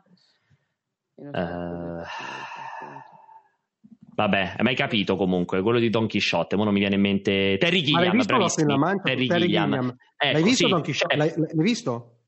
No, non l'ho visto, me l'hai già detto di vederlo, ma non l'ho visto. Quello con Adam, il tuo amico, come si chiama? Adam, il cognome? Sandler. No. Quello che ha fatto il cattivo di Star Wars. Mamma mia, se siamo alla frutta. Come si chiama? Ma non è Adam, non si chiama Adam. Come si chiama? Perché Adam? Quello del matrimonio. Ah sì, Adam Driver, bravissimo, storia di un matrimonio, Adam. Allora, non l'ho visto, lo devo vedere, però ecco, preferisco un mondo con i vincoli produttivi, senza ombra di dubbio. Però ricordati una cosa, il Don Quixote di Terry Gilliam non è stato bloccato perché lui stava andando a ramingo, è stato molto sfigato, mentre col barone di Munchausen era Alessio, non cambia la mia visione, preferisco un mondo con i vincoli produttivi perché sono convinto che i grandi geni, se hanno i vincoli, i paletti e il fiato sul collo, producono meglio rispetto ad essere lasciati allo sbaraglio senza alcun tipo di limitazione. Posso esprimere un mio cazzo di pensiero, visto che mi hai fatto la domanda? Se l'argomenti bene, opinione legittima. La rispetto, il 90% sono argomentazioni a caso le tue. Perfetto, ok. Quindi questa qua non era a caso. Quindi questa qua è accettabile. Se ti contestualizzo, perfetto, ti devo mettere 800 paletti, alla fine riesco a tirare fuori un'opinione che può avere un senso, per avere rispettabile, quantomeno più o meno condivisibile, ma perfetto. Allora, detto questo, basta, possiamo andare a chiudere, sì, la questione? Ci siamo. Allora, torniamo sulle nostre facce meravigliose e splendide, eccole qui. E allora, appuntamento, come diceva bene Umbo, è prossima settimana. Io ne approfitto per ricordarvi che però chiaramente invece su Multiplayer continueranno tonnellate di live, perché domani saremo live, io sarò live già domani mattina in pausa caffè con Luca Porro, ma soprattutto sono in live domani, Madonna, pomeriggio, siamo live, Umberto, domani pomeriggio con Vincenzo. Ragazzi, domani vi abbiamo preparato una roba che è la fantascienza. Faremo la live della conferenza Microsoft in giapponese e tradurremo in tempo reale quello che viene detto. Possiamo fare già questo annuncio bomba. Cioè, sono Umberto e Vincenzo che tre parole a testa. Io e Umberto faremo la live di Microsoft e tradurremo in tempo reale, e poi subito dopo farò io e Vincenzo invece la live di, mi sembra, Square Enix, cioè subito dopo, e assolutamente seguitela. Tra l'altro, per rispondere in chat, visto che vedevo qualcuno molto infastidito, il fatto che voi mi facciate il confronto, si vede proprio che siete tutti adepti, emuli e sudditi di Alessio. Il fatto che voi mi portiate come esempio, è tutto sceneggiato, lo vedete come forum, anche quello è sceneggiato, c'è una differenza sostanziale. Qui ripeto, non è la menzogna di Alessio. Forum, quando inizia il programma, c'è scritto: le storie sono recitate da attori, non sono le persone vere oggetto della storia, quindi te lo specifica che è finto. Appunto, le storie sono vere e sono finte. Ti vuol far credere che sia vero, ti stanno dicendo questo. Temptation Island non avrebbe alcun problema, perché tipo come forum è seguito, nonostante ci sia scritto che è tutto finto, non ci sarebbe problemi a scrivere su Temptation Island: attenzione, quello che state vedendo è frutto dell'invenzione nostra. Lo sai, le persone, vi svelo un grande segreto, lo seguirebbero comunque, quindi non avrebbero nessun problema a dirlo. Poi, se siete convinti, ragazzi, senza averlo seguito, come Alessio, basandovi sui pregiudizi che sono il grande male del mondo, e voi a priori sapete che è tutto sceneggiato senza mai averlo visto, perfetto, va benissimo. Il mondo si ricorderà di voi che parlate per pregiudizi, esattamente, ragazzi, come Alessio che critica un programma senza averlo visto. Ragazzi, vi anticipo che questa puntata non potrà andare su YouTube, quindi chi se l'è goduta la prenda come una perla indimenticabile, perché con quella roba di Temptation Island sicuro mi fanno esplodere il canale YouTube. Non ci provo nemmeno, perché è impossibile pubblicarla su YouTube quella roba lì. Mediaset è proprio quello che ha fatto la battaglia contro i contenuti su YouTube, è prima ancora di Rai. Però gli abbonati potranno vederla. No, esatto, Alessio, metti un quadratone nero sopra, no? Se metti il quadratone nero si vede, puoi metterla su YouTube, Se metti il quadratone sopra puoi vederla su YouTube. Ho capito, è un lavoro infernale, non lo faccio. Che lavoro? Devi mettere in quadratone, cioè ne devi fare chissà che lavoro. Aspetta che c'è Serino che chiama, a mezzanotte 07. Lo sai che possiamo fare con StreamYard, che mi sono dimenticato? Aspetta, Serino, ci sei? Pronto? Possiamo fare una cosa incredibile, lo sai Alessio, secondo me l'hai chiamato te Serino e stava dormendo. Lo sai che possiamo fare con StreamYard? Possiamo invitare random qualcuno della chat, se volete, prima di chiudere. Posso dare il link di StreamYard e chi vuole può entrare in StreamYard. Buttali dentro. Vai. Allora, chi vuole può venire qui a fare la live con noi, ragazzi. Eccolo qui. Gli ultimi 3 minuti avete il link. Secondo me sono timidi, poi sono lì tutti. Chi vuole può entrare, ci sono 3 posti, per essere precisi, e basta. E dopodiché no, chi vuole può entrare e può partecipare alla live. Secondo te qualcuno entra? Secondo me non entra nessuno. Quindi sulla loro tastierina sporca di patatine fritte. Sì, sì, poi io vorrei che entrassero quelli che mi dicono: Pierpaolo, non capisci un cazzo, sei un vaffanculo, sei un pezzo di merda, tutti quelli là lì. Vediamo, guarda, non entra nessuno. Ora non posso, guarda, cazzo. Guarda, incredibile, come al solito, incredibile. Cioè io ho messo il link per entrare e nessuno entra. Veramente incredibile questa cosa qui, incredibile. Allora, abbiamo un Ivan, lo faccio entrare Ivan? Eccolo qui, l'abbiamo messo. Grande Ivan! Com'è? Ma cos'è? Stavi dormendo? Che c'è la faccia di chi si è appena svegliato? No, stavo seguendo il salottino. Okay. Come va? Guardalo che è entrato, guardalo! Aspettate un secondo per cortesia, Serino in live, un secondo solo. Cioè, ma avete rotto il cazzo, eh? Qui la gente si lamenta, dall'altra parte si lamenta di cosa? Ma morto, ma non se ne può più. Cioè, io sono live con il canale di Multiplayer, dell'istituzione. Hai ragione, ma Pierpaolo ieri aveva non so quale tipo di mestruo per cui non poteva fare la live, ci è toccata farla stasera, proprio oggi che usciva quel capolavoro dell'ultimo DLC di... Cos'era? No Man's Sky? Cioè, scusami, qual è il cinema? Ma di che cinema morto state parlando? Ma le cose di Alessio, spegni, dai, che oggi Francesco mi ha mandato un messaggio offesissimo per la live dell'altro giorno, dove ho detto che stia presentando alle tre. Io qui non stacco finché non staccate voi. Allora, noi stacchiamo fra tre minuti. Alessio. Ma ti dico di spegnere la live. Spegni Francesco, abbiamo gli ospiti, spegni Francesco. Chiudiamo e ti mandiamo tutti, ti facciamo anche il raid. No, stacco anch'io. Cioè volevi solo fare competizione e poi scomparire. Okay. Sì, esatto. Ciao. Allora, aggiungo anche Alberto. Intanto Ivan, bellissimo ragazzo, si vede che non è il tipico seguitore del salottino. Ha la fronte un po' alta, però è un bel ragazzo, però. È entrato anche Alberto. Vabbè, Alberto però è una vecchia conoscenza, invece è già rotto il cazzo, però, cioè, l'abbiamo visto 1000 volte, l'abbiamo visto. Non vale. Metti in orizzontale, guarda Ivan come si è presentato bene con la telecamera perfetta e tutto il resto, con la cucina alle spalle. Non capisci un cazzo, sei lo Scotex per quando sono solo. Cosa fai nella vita, Ivan? Sono un fumettista. Ma non è un lavoro. Qual è la RAL di un fumettista? Sarà 200 euro all'anno. Ma no, sai cosa? È tipo quello che disegna le barzellette sul cucciolone. Ho lavorato per 8 anni in Bonelli, disegnavo prendete in culo, tutti voi là sopra. E poi è andata male. Come può andare male dopo 8 anni? Ci hanno messo 8 anni per capire che non capivi un cazzo di disegno. E che faceva i fumetti sotto pseudonimo, e Bonelli ci ha messo 8 anni per capire a chi si riferiva lo pseudonimo, fino a che non l'ha trovato. In Italia dopo 8 anni che lavori per un'azienda, per farsi licenziare devi essere un coglione, perché è impossibile. Licenziate Marco, e c'era della gente che spariva e non era mai lui che faceva così, tipo Marco. Non esiste licenziamento, semplicemente non avevano più storie da darmi. Vabbè, a parte che c'è crisi anche lì. Comunque com'è che eri inquadrato da Bonelli? Come eri inquadrato da Bonelli? Cioè, c'avevi un contratto di che tipo? Ah no, beh, lì io sono un libero professionista, semplicemente ho un contratto. Madonna, Bonelli non assume nessuno. Possiamo dire che Bonelli fa schifo? Cioè, adesso che ne sei uscito, qual è la tua esperienza? Ricordati Umberto, non puoi in Italia, se vuoi fare il lavoro che vuole fare lui, parlare male di Bonelli, altrimenti gli mettono una croce sopra che non lavorerà mai più. Parlate uno per fermi, uno per volta, ragazzi, non si capisce.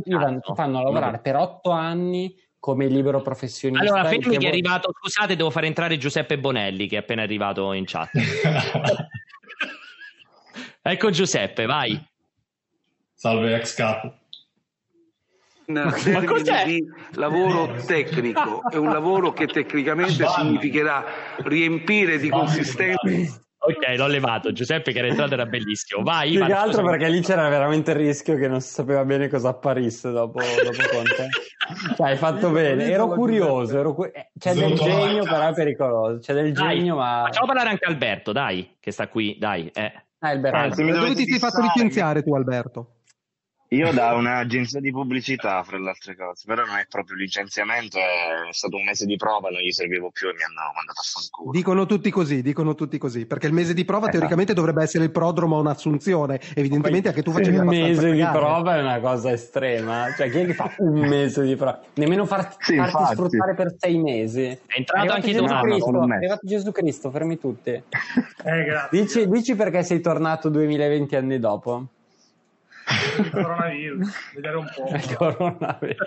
Ma per salvarti o per darci il colpo di grazia? Però meno di Umberto. Riproporlo. Per benedirlo. Meno di 2020, ragione, al netto dei 33. Comunque Edoardo, giustamente dicevano anche in chat, ha un qualcosa di Richard della Ruina. È tra Richard della Ruina e Antonio Moro. Il fratello di Richard, va bene. Esatto, fratello di Richard. Tu da chi ti sei fatto licenziare o cacciare, Edoardo? No, io lavoro. Allora da chi farai cacciare? Buttalo fuori, sono disoccupato. Cosa fai? Io sono uno UI designer. UI, ma vieni a lavorare per me? Va bene. E non sai che significa lavorare per Edoardo, non sai che significa lavorare per Alessio, tra l'altro, eh? No, guarda, io in realtà ho fatto i filtri per Instagram di Multiplayer. Ah, vedi? Quindi parli con Alessia Mariani tu? Sì, se evitiamo di dire nomi, cognomi, indirizzi delle persone mentre siamo in live, magari la gente ci tiene alla sua privacy, magari, suppongo. Comunque va bene. C'è anche Niccolò che vuole entrare. Io lo faccio entrare, ma non mi assumo la responsabilità di Niccolò, perché anche lui ha visto che passava il Consiglio dei Ministri prima, eh?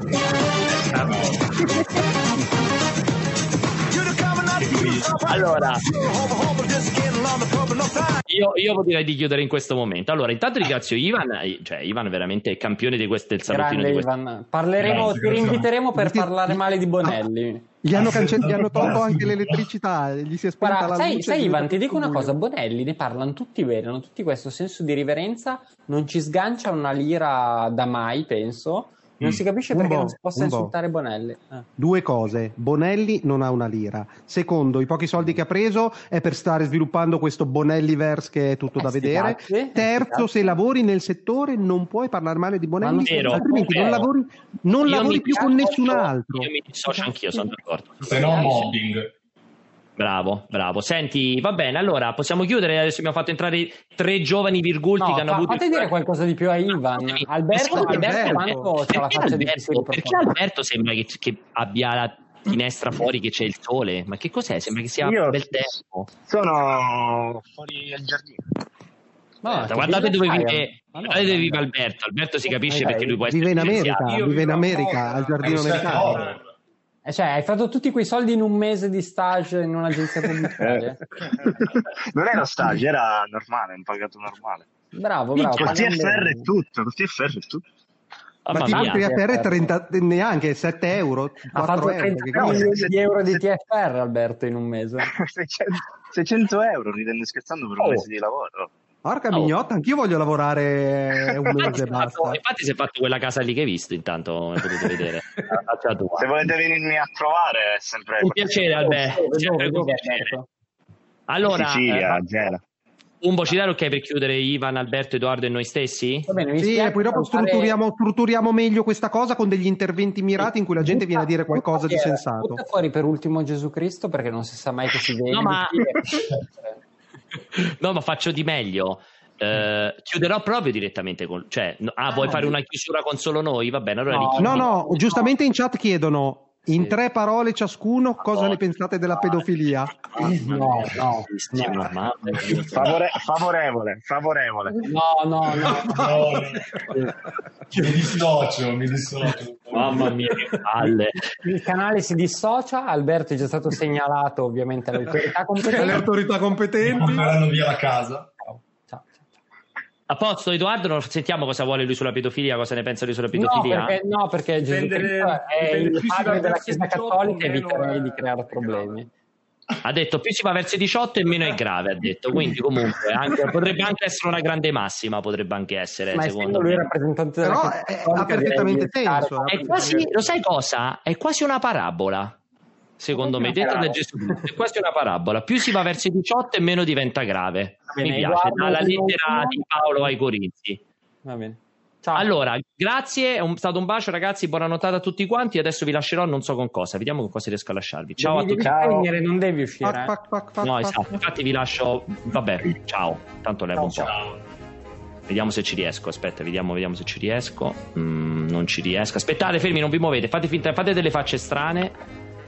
Stranissime, tutte delle facce stranissime, perfetto, aspettate.